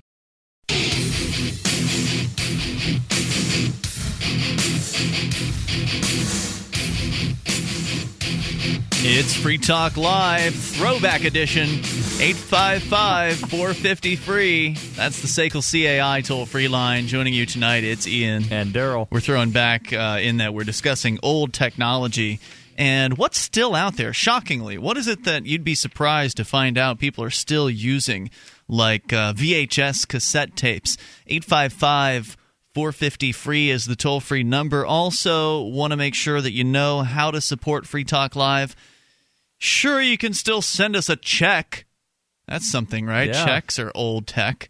Uh, you can still send a check, but we'd prefer you do it online uh, through amp.freetalklive.com. Become a Free Talk Live amplifier for as little as five bucks a month, and we'll take that five bucks in and we'll invest it into Free Talk Live, get on more radio stations across the country, bring more internet listeners on board with the show. Radio's old tech too. Uh, but it's a good old tech. It's a it's an old tech that hasn't lost its edge. It hasn't lost its uh, its penetration. I guess uh, the ra- radio is heavily penetrated in the marketplace. Most people still have uh, you know if you're driving around, most people still have a, a radio in their car. Whether they're using it or not's another question. And statistics show that most people still do use radios that drive uh, at some point during their uh, during their week. Like a super super majority of people still use radio. Now, if radio has any problems, it's because it's got bad programming, and that uh, the FCC exists to prevent new uh, up, new upstarts and innovators from coming in and programming unique, fresh content. Uh, radio's got its share of problems, but it's not really on the tech side. I mean, radio's a reliable product that still works. You turn that car on, it comes on, and uh, it's still you know, internet's great, but it's not it's not that way. You've got to pull up the you know the internet uh, radio. You've got to click you know connect to whatever you're going to connect to, and then you got to wait for the buffering uh, portion to pass, and then you'll get your audio. So long as you still have a solid uh, internet signal, you don't lose any of the the signal anywhere. Well, because and then there's also instead of just buffering on your end, buffering from the transmission end. That's true. Yep. So, uh, so again, we're talking old tech here. 855 450 free. Get you on the air, and we'll continue. I know you had somewhere else you wanted to go with this, Yeah. Darryl, but uh, there's still folks that want to tell us about you know what might still be out there. Or eh, we've kind of have a mix between people reminiscing about their their old stuff that they still have, like old plug-in calculators that uh, apparently you charged up with a battery pack so you could take it places. And uh, that's before my time. And actually, And- I, I didn't really want to like take it somewhere. Just sort of tweak it. Things that are still in use that you don't realize are old. Mean meaning as you use them. Staplers. Okay. Staplers okay. have been around since the 1870s. Right. Hole punches. Microwaves. I mean, microwaves around. old tech. Uh, a loom. You know, weaving sure, for weaving. Yeah. uh, screen printing has actually been around since like 900 something Wow. AD. It was used in Asia. Let's And- cont- it, yeah, if you've got more to add to that list, uh, feel free to do it at 855 450 free. That's probably a really long list, though. I mean, a lot of the stuff that we have. I mean, if you want to look around you, I mean, some things have been upgraded somewhat Right. over the years, but like windows, I mean, walls, we really get Right. down into But the. you know, like most people don't really think screen printing. Yeah. They think that's a relatively newer electricity. you know, that's that's kind of 3D old. printing has been around since the 80s. Really? Now Yes. that's that's a shocker because that seems new. Yeah. Well, it's now 3D printing is now getting into the realm of being something you can own. I don't know what it cost back in the 1980s. I have um, no clue. but I imagine, like the old computers, it was probably as big as a room and uh, costs as you know twice as much. So let's go to you and your thoughts and talk to Robert, listening in the shadow of the nation's capital. You're on Free Talk Live. How are you listening tonight, Robert? Hi, folks. I'm listening to you guys on. Uh, I always they keep changing the number. I guess it's Galaxy 19 these days. Okay, great. So you're actually listening via free to air. That's interesting. We hardly ever hear from people listening via free to air. And free to air is kind of old tech as well. Fun habit. Say what? There's crazy, wacky. There is a tremendously fun habit to uh, to scan satellites. There is crazy, wacky stuff up there waiting for you to watch. Tell me about some of it. Um, I've seen. Uh, uh, let's see. There's a very popular blonde sportscaster lady, and uh, in a time between where she's supposed to be on camera, she was talking trash about her own show. Mm. I've seen. Um, uh, in, the sports people are the worst. I've seen these women sportscasters talking about their uh, history of conquest, shall we say? Wow. Uh, Now, what you're talking about. the Iraq War, it was really over the top because back then they, we actually still had a feed of Saddam's TV station with uh, his face floating in a heart over a bunch of guys dancing with AK-47. So and this was state TV. air is an amazing hobby. So, yeah, you're talking about free to air satellite, which is uh, one of the more obscure methods uh, by which people can listen to Free Talk Live, as well as some of the other the other shows at LRN.FM, because LRN.FM has a channel up there, and it's basically my hobby. So I pay a bunch of money for uh, for you know this free to air access. And essentially, what free to air is is it's the satellite equivalent of what used to be free to air TV. You know, like you used to get the rabbit rabbit ears, and you could pull down a handful of local TV stations. Well, free to air satellite allows you to pull down literally, you know, hundreds of uh, free television and radio stations. Now, most of it's junk you'll never want to, you know, you'll never want to watch, like a bunch of religious channels that are absolutely intolerable. But some of them are really bizarre, uh, you know, unusual, um, in international, channels that uh, like there's the Nigerian Television Authority. If you want to watch Nigerian state TV in English, they've got that for you.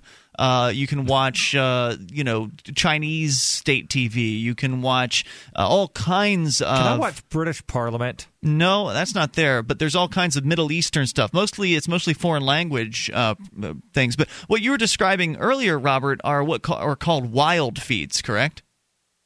Um, actually, these I guess you you probably call it backhauls, but it's it's like when the uh, the truck shows up at an event that's newsworthy, Yeah. and they crank up the big uh, tower and point it at the sky, and the guys, you know, standing in the rain, getting wind blown during the hurricane. Um, you get to see the parts of that conversation that don't make it onto the official news show. Right. So they're basically transmitting unencrypted. So the like the Fox News, they show up on the scene, like you were saying, they start transmitting up to a satellite with their uh, their their satellite truck, and then someone grabs it. Right. Sort of like that's how they got the Bill O'Reilly "We'll Do It Live" clip. Exactly, where Bill O'Reilly curses and, and flips out. And I'd, I'd heard those were called wild feeds simply because you never know when and where they're going to show up. Um, but if you yeah, have the well, right. that actually, the the the TV networks have blocks of them kind of predefined, hmm and so you you know where, you just don't know when. I see. And then um, sometimes you'll get events like if there's a concert, and the only way they can get the concert from where it is to where it needs to be to be transmitted to the world. Uh, a lot of the time it's fiber now, and you can't see that. But if they use a satellite, sometimes you'll get to watch the the raw uh, concert Hmm. while it's going on, which is kind of neat, including opera. It turns out. That is an interesting hobby. So tell me, did you find Free Talk Live through your satellite dish, or did you find us online first and then sought us out there? Oh heavens, no! Um, I'm I'm uh, I don't know I don't know that I would ever call myself card carrying, but uh, I've been around the uh, freedom oriented community for a long time, so I think I found out about you guys online. All right, very good. Well, it's nice to know somebody out there is using the uh, satellite feed that I pay hundreds of dollars a month to uh, to maintain. So I appreciate that. Anything else you want to share tonight, Robert? Yeah, so I have a technology that continually amazes me. I mean, it's, they they do it for really good reasons. But if you want to know uh, a sector that is probably the most amazingly conservative when it comes to upgrading stuff, uh, general aviation is probably it. So I'm a pilot and I fly little planes, and it may surprise you to know since your cars have had electronic ignition for oh god 30 or 40 years now that most general aviation airplanes still use a thing called a magneto, which is like the little generator on your bicycle you used to use to run the light when the wheels spun it, uh, to actually run the spark plugs in the engines. And the reason is they're dumb simple and they don't break that much.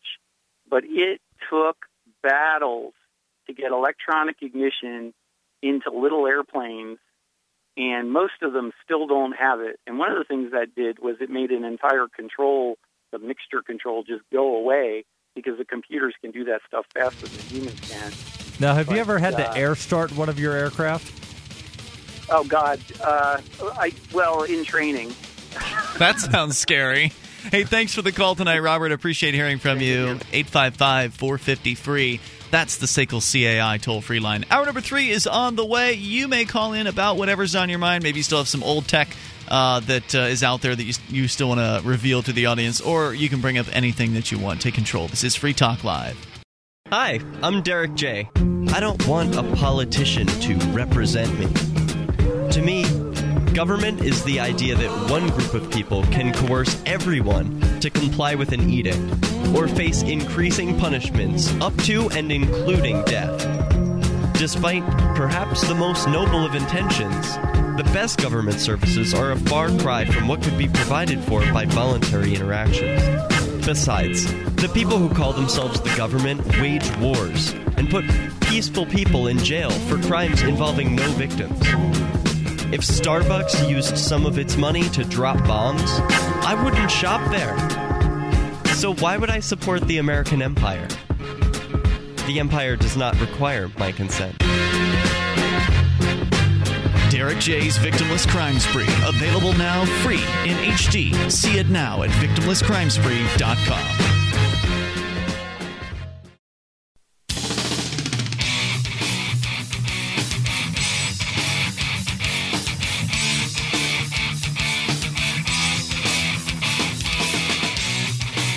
This is Free Talk Live, and we're launching into the third hour of the program. You can take control of the airwaves. Dial in toll free, 855 450 free. It's the SACL CAI toll free line. Join us online over at freetalklive.com. Enjoy the features that we share with you there. Lots of different stuff. Uh, we give it all away, and you can enjoy over at freetalklive.com. You actually get to control the content on the site as well.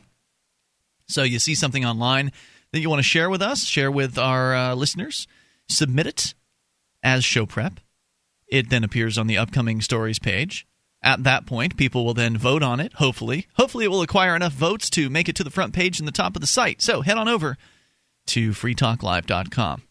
For those of you that are just tuning into the program, you are coming into the middle of a conversation about old technology. And what started the whole conversation was a, a discussion about new tech and new uh, payment methods that, uh, for instance, Starbucks is going to be implementing. Square Wallet. Yeah, where uh, you'll be able to come in with your smartphone and pay with the Square Wallet program, which uses near field communication, I believe is what uh, one of the yes, techs. NFC. Yep, uh, and also uh, you can scan QR codes And the as well. NFC is already being used by you know some gas stations with the Quick Pass. Yep. I think uh, the toll road, the well, Easy no, Pass? the E-ZPass. That's RFID. Is it? But it's still it's very similar. Mm-hmm. You know, because you just have to be in the vicinity Right. of something. So we're we were talking about the uh, the new tech, and that kind of led into a conversation about old tech. And the question was, you know, what what old tech's still out there and still in service? What is it that people are using today uh, that you'd be surprised that people would be a little bit surprised to hear that people are still using? And uh, Barbara Covelli on Facebook says analog watches and 35 millimeter film. I mean, even watches alone, I think, are less popular today than previously. I couldn't tell you the last time I wore a watch. It was a, it's been a long time for me. I mean, ever since I've had a cell phone, basically, I have seen no reason to have a watch because the cell phone provides the same reason I would have a watch. it's a little less before. I had a cell phone, I didn't wear a watch just because Really? I don't like the way it felt just having something on my wrist. Mm-hmm. I don't like. I, that was never an issue for me, but uh, you know, for and of course, having something on your wrist is going to be the fastest way to check the time because if you've got a cell phone, you got to pull it out of your pocket Right. or off the the holster, turn it on, and then check the the time. Uh, so, but uh, you know, as far as for me, it's just not worth it. Some people are saying here on our Facebook page that uh, Brian Sovereign says I still wear a calculator watch that Casio still makes brand new. So that's pretty old. Does school. anybody still have the old television watch? Whoa, no, what is that? Like Dick Tracy? I mean, what? Yeah, where it had like watch? a little miniature television. Wow, no, I, I don't know if I've ever seen that. Or how about the old uh, portable TVs? Do you remember? I remember portable, T- TVs. That's why I'm saying I can't imagine them getting TV tech down to a size where you could uh, have it on a Yeah. watch. It was very horrible picture. Right, I can't imagine it would receive much of anything. I mean, because you'd have to have the because it'd have to be an antenna-based TV, right? Like you wouldn't be jacking in your PlayStation to that or anything like that. No, it so had you know like a little small receiver. Yeah, you had to be Right. standing. Have the to be right by the transmitter. You had to be in the right place to get a signal. Right. But So, uh, pinball machines, according to Gary F. Yeah, all the pinball machines are still being manufactured. I think that, uh, well, though I guess that qualifies, right? Like something that's kind of old, still right, be, still they're being really used. old, and yeah, I'm surprised that they're actually still being made. I Yeah, know they, I've they still make them. You know, if you if you go into, uh, you know, I guess the occasional food uh, joint and or Yeah, there's a pizza place that still has one. Yep. in the lobby here close. And there are still people that make money off of repairing those because pinball machines are constantly needing uh, to be repaired. So let's go back here to your phone calls and see what you think. Jackson, Mississippi, you're on Free Talk Live. Hello there. Yes. Hi, guys. Uh, well, the uh, RCA ribbon microphone would definitely fall in that category. And uh, if anyone is lucky enough to hold on to one, they're worth thousands of dollars. Whoa. And they haven't, haven't been made in decades, but they're highly desired for recording studios and uh, broadcast stations. And uh, there are, are certain shops that will uh, replace the ribbon and I think there's an imitation manufacturer making those things now. But of course, RCA hasn't made any broadcast equipment in several decades. Now the ribbon RCA microphone is that? 77DX Uh, is, is the best one. Jack, I, I'm sorry I spoke over you there for a second. Uh, the ribbon microphone is that like the one that Johnny Carson used to have on his desk there on uh, the Tonight Show? Right, and also now now a Shure made one too that hasn't been made, but of course the RCA was the king of it, and it was the big round bullet-shaped thing that that had a you know a, a bullet a round top and a bottom. And I think I think Carson did have that. And uh, of course, that together with the two microphone is just makes you sound like God if you have one. and uh, You know, I think that- that Larry making King- an imitation that's almost as good, but uh, nobody really had it as good as RCA did. Hmm. And that that 77DX was the the latest, the last one that they ever made. But they had some previous models that even, even went back to the 1930s and 40s that people just. I mean, you see those in, in, in auctions and stuff go for thousands. So now that's a different kind of a category. That's like a category of something that's old that has a huge following, or at least a large enough following to make them uh, those that still exist very valuable, as opposed to all the other old equipment that's just junk and lying in a, a landfill somewhere. Um, which is different from the category of stuff that is old but is still is, so- is still new, like available new today. Like you can go today and buy brand new, you know, VHS tapes. You can go today disks. and buy brand new floppy disks. Uh, these this is more of the category of uh, you know what's useful to people today. That's surprising. yes. Bill, thanks for the call uh, tonight, or Jack. Thanks for the appreciate hearing from you. 855-450 free. That's the SACL CAI toll free line. Bobby's in Lakeland, listening via his Tune In application. Bobby, you're on Free Talk Live. Yes, I'd like to tell you how I found you guys, and also I'd like to um uh, get your perspective on this General Petraeus thing. Is that okay? Right. Sure. Yeah, we can talk about anything you want. Go ahead, sir. Okay. Um, I found you first on um, RadioStreamingGuide.com.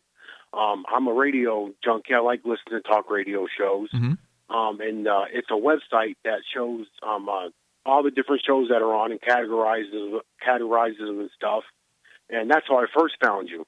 I don't even own a radio. I listen through my phone and my internet, iHeartRadio, TuneIn, Exia Live, and I listen to you guys usually on TuneIn, um, on Exia Live sometimes, and then on Saturday nights I'll uh, flip on iHeartRadio and put you guys on a station like that you're on a um, a regular radio station, you know. So Right. like I'm trying to maybe give you guys credit, you know, because I don't know if they can see the streams and how many people are using it. So I like to bounce it around, you know. So Cool, uh, man. if they can see the, the number count and everything, that you know we're listing them from everywhere. Appreciate that. So, what about this Petraeus thing? Well, General Petraeus, um, uh, he had to step down today because he had an affair, and uh, That's the Obama excuse. Gave him, yes. He, he's a war criminal and deserves to be punished. So I don't know. I, that's why I'm asking about you guys. I don't know what you guys think about it. Do you think it's a setup? You think it's real? Uh, I think Uh, the affair is an excuse. So the affair actually happened, is what you're saying?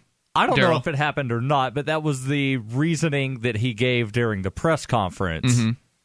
But it's interesting that Petraeus and Hillary Clinton both resigned within 24 hours of one another. Was he having sex with Hillary Clinton? No. oh, I am going to poke my eyes out now because of the mental image that you put in my brain. No, uh, Hillary Clinton is not the person that he supposedly had sex with. I mean, what do, what do you say about it, right? I mean, okay, he's leaving. They're going to replace him with some other general, Right. and uh, they're going to kill more people. Uh, but if you look into the Benghazi situation, where the American ambassador to Libya was murdered a couple months ago, General Petraeus and Hillary Clinton both sort of covered up some information, and some people are saying that they are directly responsible for Hmm. the death of the ambassador. I have a feeling they'll probably never actually be held responsible for it. Thanks, Bobby, for the call, man. More coming up. This is Free Talk Live. The successes are piling up and proving the Free State Project is a real movement and no longer just a great idea. When you're planning your move to New Hampshire, consider Keene. Keene is famous for its civil disobedience and non cooperation, and there's plenty of political opportunity as well. Though it's more than just activism, with regular social events each week. See what's happening at freekeene.com and get connected with video, audio, one of the busiest liberty forums in New Hampshire, and more at freekeene.com. That's freekeene.com.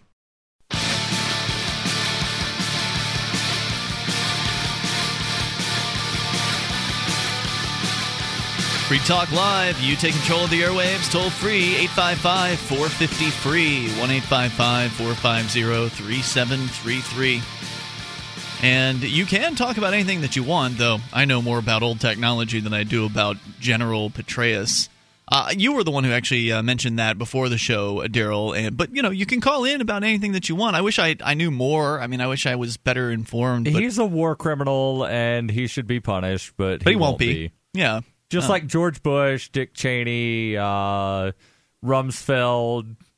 Well, now, if George- going back, you know, every living president has bombed somewhere and gotten away with it, and gotten away with it. committing murder by proxy and getting away with it. So that's what's going to happen here. I mean, one politician trading for another, one general trading for another. I mean, to me, it's not even news. One Secretary of State trading for another, and now they're saying that uh, Hillary's actually going to be preparing, possibly, to run again in 2016. Sure, why not? I mean, somebody's going to run. It can't be Obama. So. 855-450 free but uh, you know color me less than impressed with uh, news about politicians coming and going because they, the names change over the years but what doesn't change is the oppression people keep uh, you know being less free over time the government continues to become more oppressive more uh, intrusive more ex, you know more expensive and these politicians no matter whether republican or democrat certainly aren't looking to change that yeah. You know, whoever this new general is isn't going to all of a sudden withdraw the troops. I mean, he can't do that. Of course not.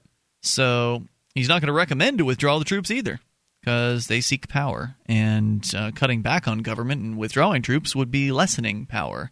And that's not what they want.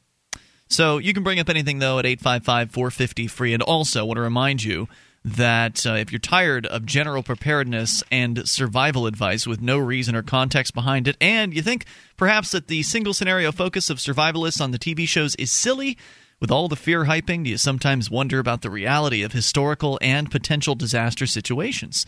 Well, there's a book that can help you understand what might happen, how it might affect you, and those you care about, as well as what you can do about it. And that book is Strategic Survival. You can go to strategicsurvival.com to learn more, and you'll find out that with the knowledge in this book and the other material that it references, and by taking simple action that uh, you can prepare with, and uh, you'll turn fear into worry and confidence and peace. So, fear and worry into confidence and peace. That's what Strategic Survival can help you with. StrategicSurvival.com includes recommendations for training and practice for added confidence and experience. Because it's one thing to read about it, it's another thing to actually do it. So, strategicsurvival.com. Let's go to Keith listening in Delaware. You can bring up anything that you want. Uh, Keith, you're on Free Talk Live. And it says here you're listening on the radio. Are you listening uh, to WDOV? Uh, actually, I I know that's the station that's that you guys are on. I don't think you're on there live now. No, I didn't think so either. Okay, so I just I was a little surprised that they were airing us during the weeknight. So I, I, No, I guess no, you're. Not, I, I I just know that that's the station I've heard you on before, but I um, you know, I see. wanted to call in. Go ahead. What's Uh, on your mind? Is, is, am I speaking with Ian? Yeah, and Darryl's here as well from FPP.cc. Hey, Ian and Daryl. Ian, I just saw you on uh, Breaking the Set with Abby. Oh, excellent. RT. Yeah, and um, that was mainly the reason I was calling in because I just wanted to run something by you that's been bothering me all week. Sure. Just give me a minute to tell you what happened. All right. Uh, Sunday, I was driving down the road, and uh, I, you know, kind of came up a hill, and then I was going down a hill, and the cop was sitting on the side as I was coming down the hill. Great spot for them to hide, and pulled me, you know, pulled me over. I was going uh, about 17 miles per hour over the speed limit. Okay. So as he pulled me over, um, you know, he's obviously asking me where I'm going. So I'm going to my friends. He wants to know who my friend is. Blah blah blah. So he wants to see, you know, all my information. So as I'm kind of thumbing, uh, uh, thumbing through my information, that's in like sort of the console that's right next to my seat. Um, I was looking for my insurance card, and I pulled out, which is was a, a condom that was still in the pack. Oh, I thought it was going to be a, a bag of pot or something like that. All right, go ahead. No, no, no. So it, it that's all it was, and it, it had a white. Um, it's you know it's like you know plastic or whatever, and it, it, the back of it's white. So I give him my stuff, and he goes, and it was a young cop, and he was in the car with an, another another officer who you know was a little bit older. It took him like ten minutes to write me the ticket. So he finally comes out, and he comes as soon as he comes to my car. He's like, "Can you step out of the car?" And I mean, you know, I'm just trying to not get a ticket. Yeah. So I'm just I jumped out of the car. Now I know that that was my probably my first mistake. Uh, your first mistake was probably answering his questions, but go ahead. Right. So then he says to me, "Is there anything in this car that I should know about?" I'm like, "No." And he's like, "You sure?" When I, you know, I'm pretty sure I saw something when, you know, you were looking for your stuff. I'm like, uh, you know, I said, "Go ahead and go ahead and go ahead and look," because I oh. had nothing to, nothing to hide. Oh boy. So you know, or so you thought. well, no, no, no, no. I had nothing to hide. I, I didn't. There was nothing in that car. Well, that's So, cool, you know, but I- some I people say saying- that I- and they believe it, and then him- they find out they were wrong because a friend of theirs left a bag of pot in between the Or the seats or cop something. plant something. That's possible too. Well, I mean, they could have planted something, but you know, I wasn't thinking about it at the time. There's nothing in there, dude. Trust me. I know that. the- I know my car was clean. There's Cool. no, All right. there was no problem. that's so- all, the, all the more reason to not let them search. But go ahead. I know. So that's kind of what I'm getting at. So, you know, I just kept saying, go ahead and look. Go ahead. Go ahead. So he, he finally, like, I guess he got the, you know, the, the nod from the other officer, and he looked. And he's like, yeah, you're right. It's a condom. You can get back in the car now. Here's your ticket. Sorry about that. I thought I saw something. Thought it was like a So- bag of drugs or something. I guess. Yes, I mean that's what they were getting at. Oh, because the cop said to me, the the older cop said, "You sure you don't have like um, a pack of vitamins or anything in there?" Mm-hmm. And at that point, it clicked to me that that he that he must have saw the, the condom packet because it's like you know a pack of vitamins is like the same little size. Yep. You know, I'm sure you guys of have vitamins. Yeah, like you could go Yeah, in a convenience You go to a convenience store, They like sell you like a super pack of vitamins, you know, for like a day or whatever. Oh, okay. You know what I mean? Yep, it's I've like seen the those. same size as like a condom package. Yep. So that's immediately I knew that that's had to have been what he's talking about. I was like, I think you saw what you saw was a condom, and he's like, uh, You sure? You sure? So, I mean, I know you're saying I should have never answered their questions. I mean, I'm just trying to get out of a ticket. I didn't want to get a ticket. Do I have any? I mean, I gave them permission to look and and all that. I'm going to go to court to fight the ticket. Oh, you know. got a ticket anyway, even after jumping through all their hoops. Oh yeah. Uh, So I mean, and he- never said or showed me the ticket before all that. I mean, so where where did I go wrong, and do I have anything to fight? well, I don't. Any of this You know, I wouldn't tell anybody that they're wrong for doing what they think is going to get them out of a ticket. You know, like uh, if a woman gets pulled over, sometimes you can cry and get out of a ticket, or uh, you know, f- you know, show a little cleavage and get out of a ticket, whatever it takes. so, like, I don't, I'm I don't. I'm, I'm just a you know. I got no cleavage. Yeah, you don't so get to I- cry. It doesn't work for you. Uh, but you know, so I don't. I don't feel bad. Like if somebody feels like if they go one direction to get out of a ticket and it works, then good for them. In your case, it didn't work. Uh, you jumped through all their hoops and they didn't. You know, they still gave you a ticket. Now, of course, they could have made life more difficult for you had you made things difficult on them. But ultimately there's value i think in standing up for your rights and not uh, bowing down to the ever encroaching arm of the police state. But is there anything you can do about it? Let's come back and talk about that here in a moment. We'll see what darryl thinks as well. So stand by keith. Uh, more in moments. 855-450 free. That's the SACL cai toll free line. When involved in a police pullover how cooperative should one be? What are your thoughts? This is free talk live you can listen to Free Talk Live on the radio, podcast, satellite, webcam, and our live streams. But did you know you can listen to Free Talk Live from any phone, anywhere? Add this number to your phone 213 493 0308. It's a long distance call, so make sure you're familiar with your phone's calling plan. The listen lines are airing the latest episode of Free Talk Live 24 hours a day, including our live shows. Call 213 493 0308. That's 213 493 0308.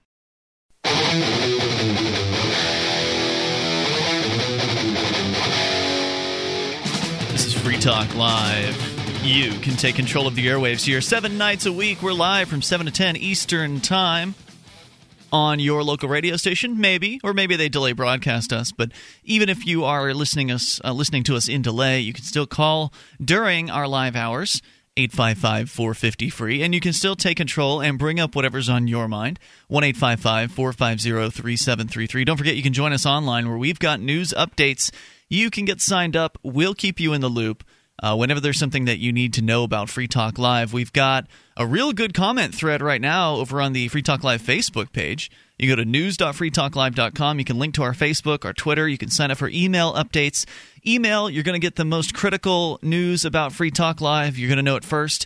Facebook and Twitter, you'll get that same news, but you'll also get more than that. You'll get updates during the show. You'll get questions that we'll ask. So earlier tonight, we were talking about old technology. I asked the question, what old tech is surprisingly still being sold?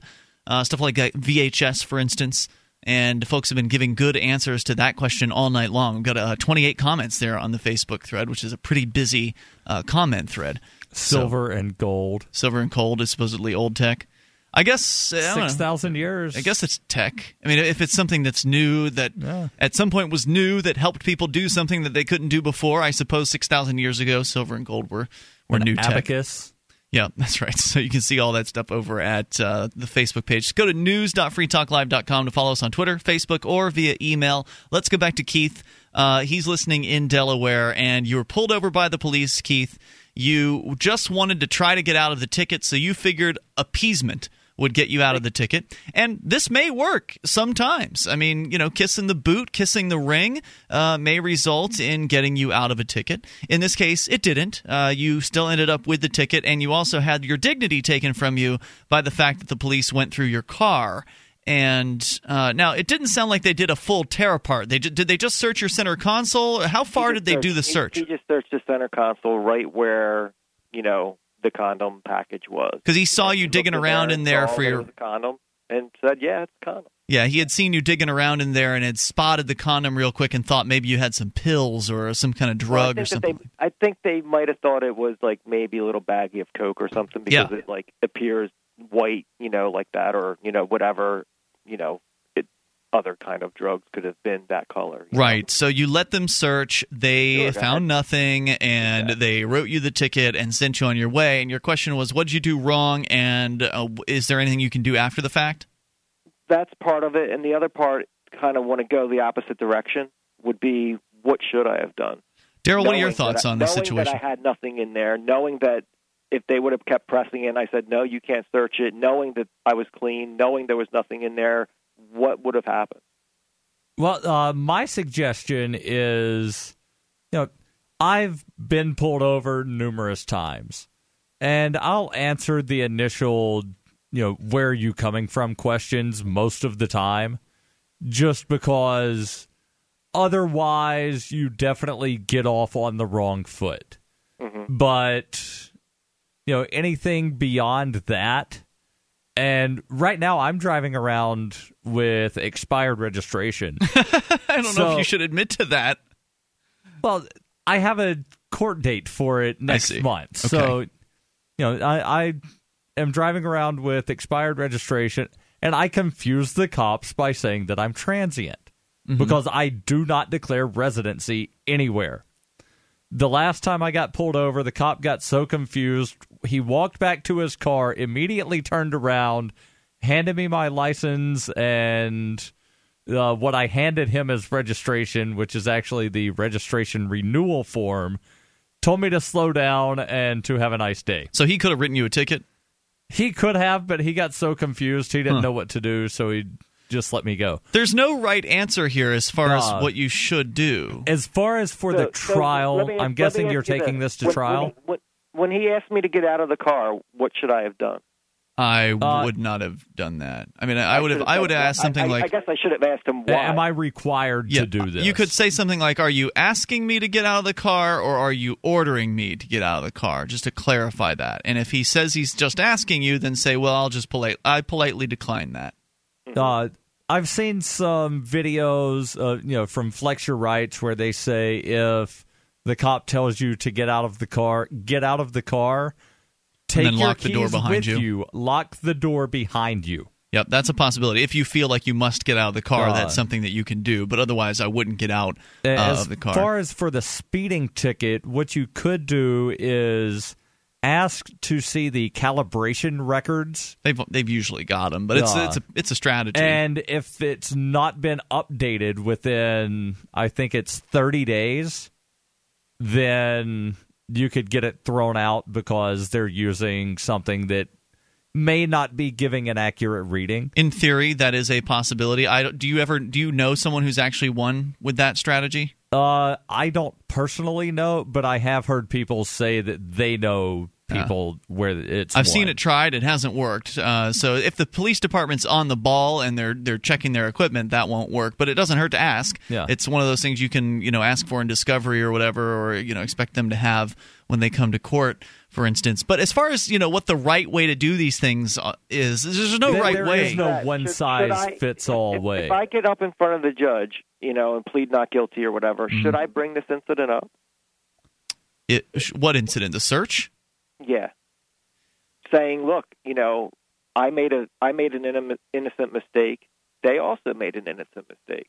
I don't know if they'll let the search in as uh, as evidence in the I- I- case. yeah, they they would probably say that it's irrelevant. Yeah, they're gonna they're gonna try to stick you to the facts in the case that are at hand, and the case at hand is whether or not you were speeding. What happened to you after the incident of speeding is not going to be relevant to the case. So likely any questions about that will be objected to and sustained. Would be my guess. But again, there's no real right answer to how to handle a police stop. If you feel like you got to keep your head down, if you feel like you you know you need to minimize the amount of interaction you have with the police, that you just want to get out of tickets, then by all means, you know, kiss the ring and uh, and and cry and and see what uh, what you can do to to get out of a ticket. But when you're ready to flex your rights, then go all the way and flex your rights. Don't answer the cops' questions. Don't tell them where you're going or where they're where you're coming from. It's none of their damn business. And so what uh, would have happened if I would have said to them, you know, if they would have pushed me on the fact, you know, that they thought they saw something, and I said, you can't look in my car. well, it depends, Tell right? them that you'll let them look once they have a warrant, and then they will likely determine that they don't have enough to get a warrant. They might make you sit there for an extra 15, 20 minutes. They could make you sit there for another hour when they while they call a police dog out. One of the most important things you do you can do is ask if you're being detained and ask if you are free to go. And those are important questions because they really let you know instantly what the status of the situation is. In a lot of cases, the cops will write a ticket and then they'll continue to investigate when you are absolutely free to go. In fact, uh, there was an old there was a case that we talked about once where they pulled some guys over. They had written a ticket, and then the cop continued to chat the police uh, the people up afterward, which led to even more trouble when they could have absolutely have left after receiving the ticket. So it's always important to know what your status is with the police. Are you being detained? If not, are you free to go? And at that point, get the hell out of there. And that was some of the advice I gave on RT on uh, breaking the set, which I was uh, I had the pleasure of being on today, and uh, the the clip of that should be online tomorrow. So once that's available, I'll I'll hoot it out to our Twitter and Facebook so folks can see what that's about. But there's no way to predict. I mean, you could also decline. Uh, you know, you could also decline to talk to them, and then they could uh, pull you through the window of the car and commence beating on you. Yeah. I mean, you never know what's going to happen when you stand up for your rights. But it's something that I recommend doing, although I feel more comfortable doing it because I'm here in New Hampshire. So this is why I don't blame anybody for kissing the ring and flying under the radar until you can be somewhere where you can make a phone call to uh, Porcupine 411 like we have here, have activists hear your message, and then get in their cars or on their bicycles and come to where you are to provide assistance with video cameras and uh, and witnesses. So you know if you don't have that uh, support structure where you live then there's nothing wrong with keeping your head down because if you go up one man against the state, at some point they're going to crush you. Thanks for the call tonight, Keith. Appreciate hearing from you at 855 450 free. That's the SACL CAI toll free line. Moments remain. Those are coming up next, but still enough time for you and your thoughts. It's Free Talk Live. The three most important things you can do for Free Talk Live are one, share one episode a week on Facebook or in some other social networking site. Two, buy the things you buy online through shop.freetalklive.com. Three, give five bucks a month to the AMP program. It's my firm belief that Free Talk Live's AMP program is the best use of your charitable dollar among liberty oriented organizations. Support all the organizations you love. But make sure you give five bucks a month to AMP at amp.freetalklive.com.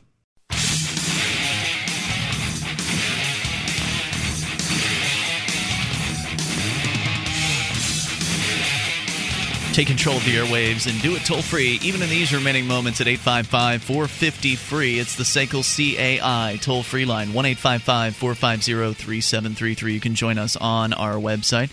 Head over to freetalklive.com and enjoy the features. We give them away. So, once again, freetalklive.com.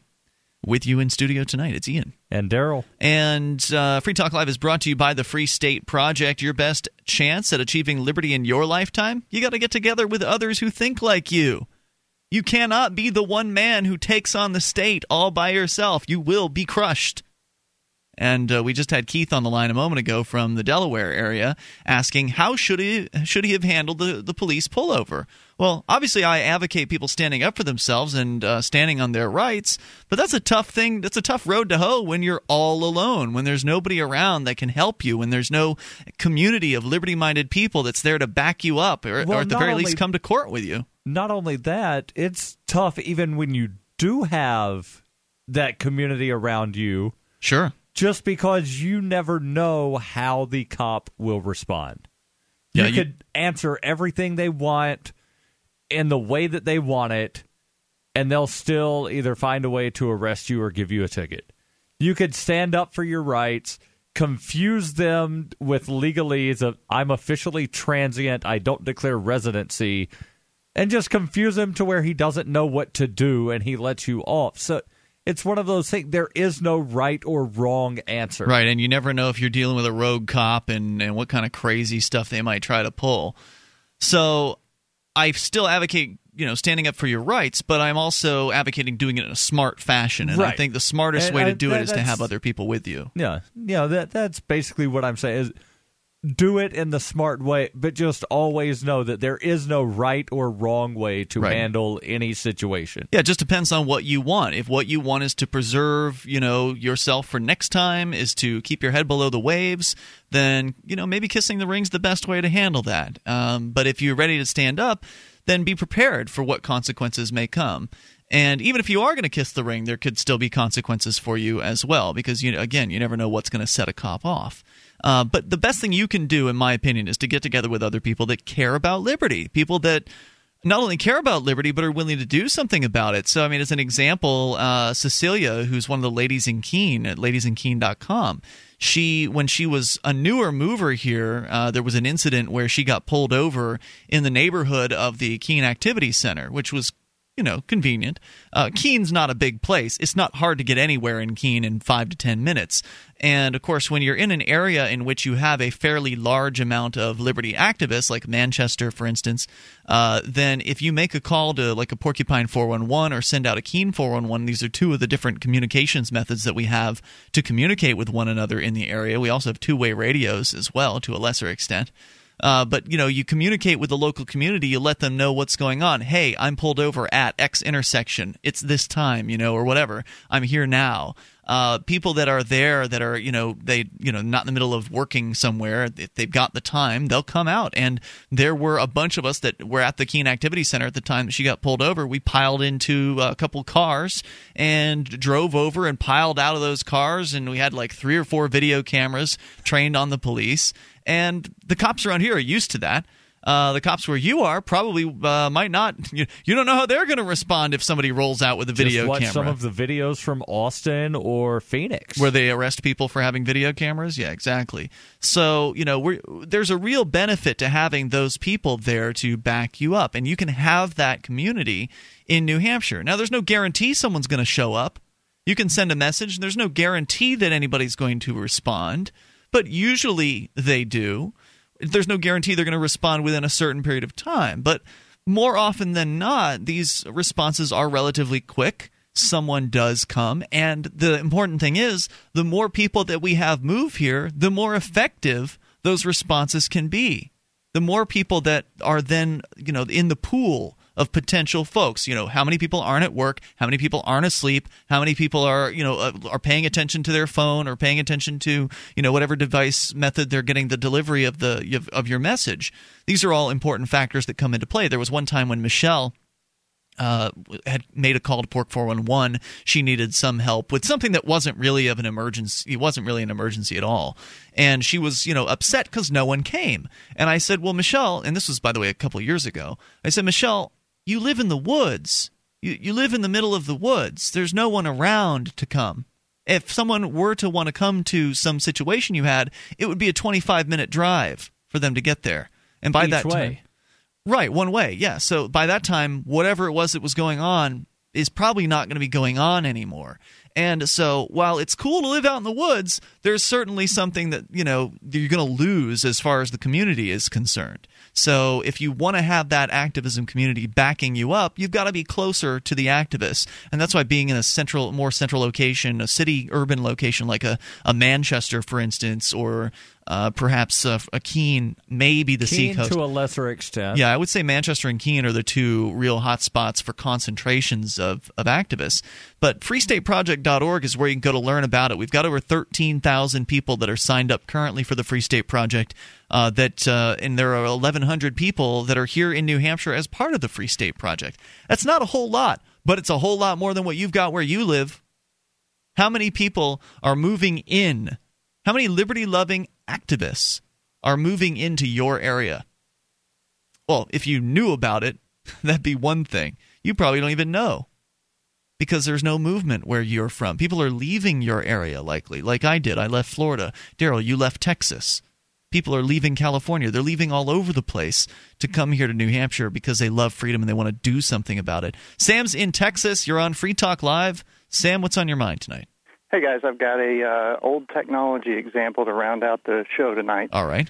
and that's the old uh, Canon FD lenses that used to go on the uh, 35 millimeter cameras that Canon made back in the I guess the 70s and 80s that they were primarily in use. Mm-hmm.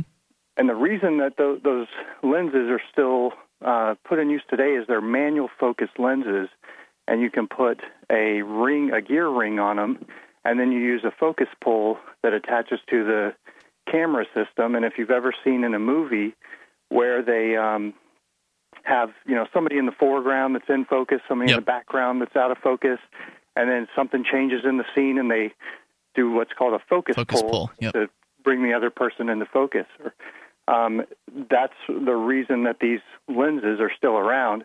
And to get a oh like a a, a super fast set of prime lenses, which means they don't zoom. If you want a you know a, a tighter frame on your shot, you'd either move the camera closer or get Change a, a lens. a longer lens. Yep. Yeah, um, is just because of that. The the modern cameras have little motors on them and and connectors and sensors and so forth. And they there are actually Canon doesn't make these anymore, but there are other companies who uh, make some really high end lens sets. The just the the Canon primes, the old ones from people's collection, those go on eBay sometimes for more than what they cost, and a full set will run you twenty, thirty thousand dollars. And if you get into the stuff that's like a a PL mount, which is the exact same technology that they used back then, it's just a different mounting system for the camera. Uh, those for like a red or the Panavision cameras go up to about 150 grand for a nice set of lenses. Wow. And that's so the the reason that they're so expensive is because they use a lot of glass to let light in so that you can leave the aperture open and get really great definition and contrast in a low low light setting like you could you could shoot in in candlelight or something like that. And even uh just a little side fact, Stanley Kubrick, who's a very famous filmmaker and, and so on, uh, he was apparently given a, a lens from NASA that cost millions of dollars. It was uh, it was used in one of the satellites or something, and they had multiple ones made. And for whatever reason, they gave this guy this multi-million dollar camera lens, and he used it in uh, one of his movies to shoot in in a candlelight scene, and it supposedly just spectacular results from. Was it uh, 2001: A Space Odyssey by chance? No, but that's the speculation is that he did some back screen projection in that, which was sort of revolutionary at the time. And the sort of conspiracy theory around it is they gave it to him because he helped them fake some of the moon landing scenes that they showed the American public. Now, Ian, quiet. They did land on the moon, but Uh, I was I as you were talking about that. I was actually Americans to thinking, did he fake the moon landing? All right. So wait, did, you said that you think we did land on the moon, Sam? They did, but why would they show the technology it took to get there to the Russians and the American public? I don't know. I don't have time to get into it right now, though. Thanks for the call tonight, man. right, Always appreciate hearing from you, dude. All right, so uh, it's been Ian here with you tonight. And Darryl. Darryl, find more of him over at fpp.cc, where he hosts his own weekly podcast. And we'll see you tomorrow night online in the meantime at freetalklive.com, not on your cassette deck. Why did you move to the Shire? I moved here to the Shire because there's other people around who take liberty just as seriously as I do. I moved to the Shire because I saw videos of people challenging authority and thought that I could get support myself. It called to me, like, do this right now. I wanted to be around people like me who got it. And once I got here, I knew there was nowhere else that I wanted to be. Immigrating to the Shire was easy. I was instantly plugged into a community of individuals who also care about peace, liberty, and justice and are willing to do something about it. The people here are awesome, loving, and positive. It was for the adventure and for the feeling of something important is happening here. And I just wanted to come to sort of be part of that. Visit ShireSociety.com to read and sign the Shire Society Declaration and learn the reasons why, if you love liberty, you should immigrate to the Shire. Plus, add yourself to the Shire map at ShireSociety.com. That's ShireSociety.com.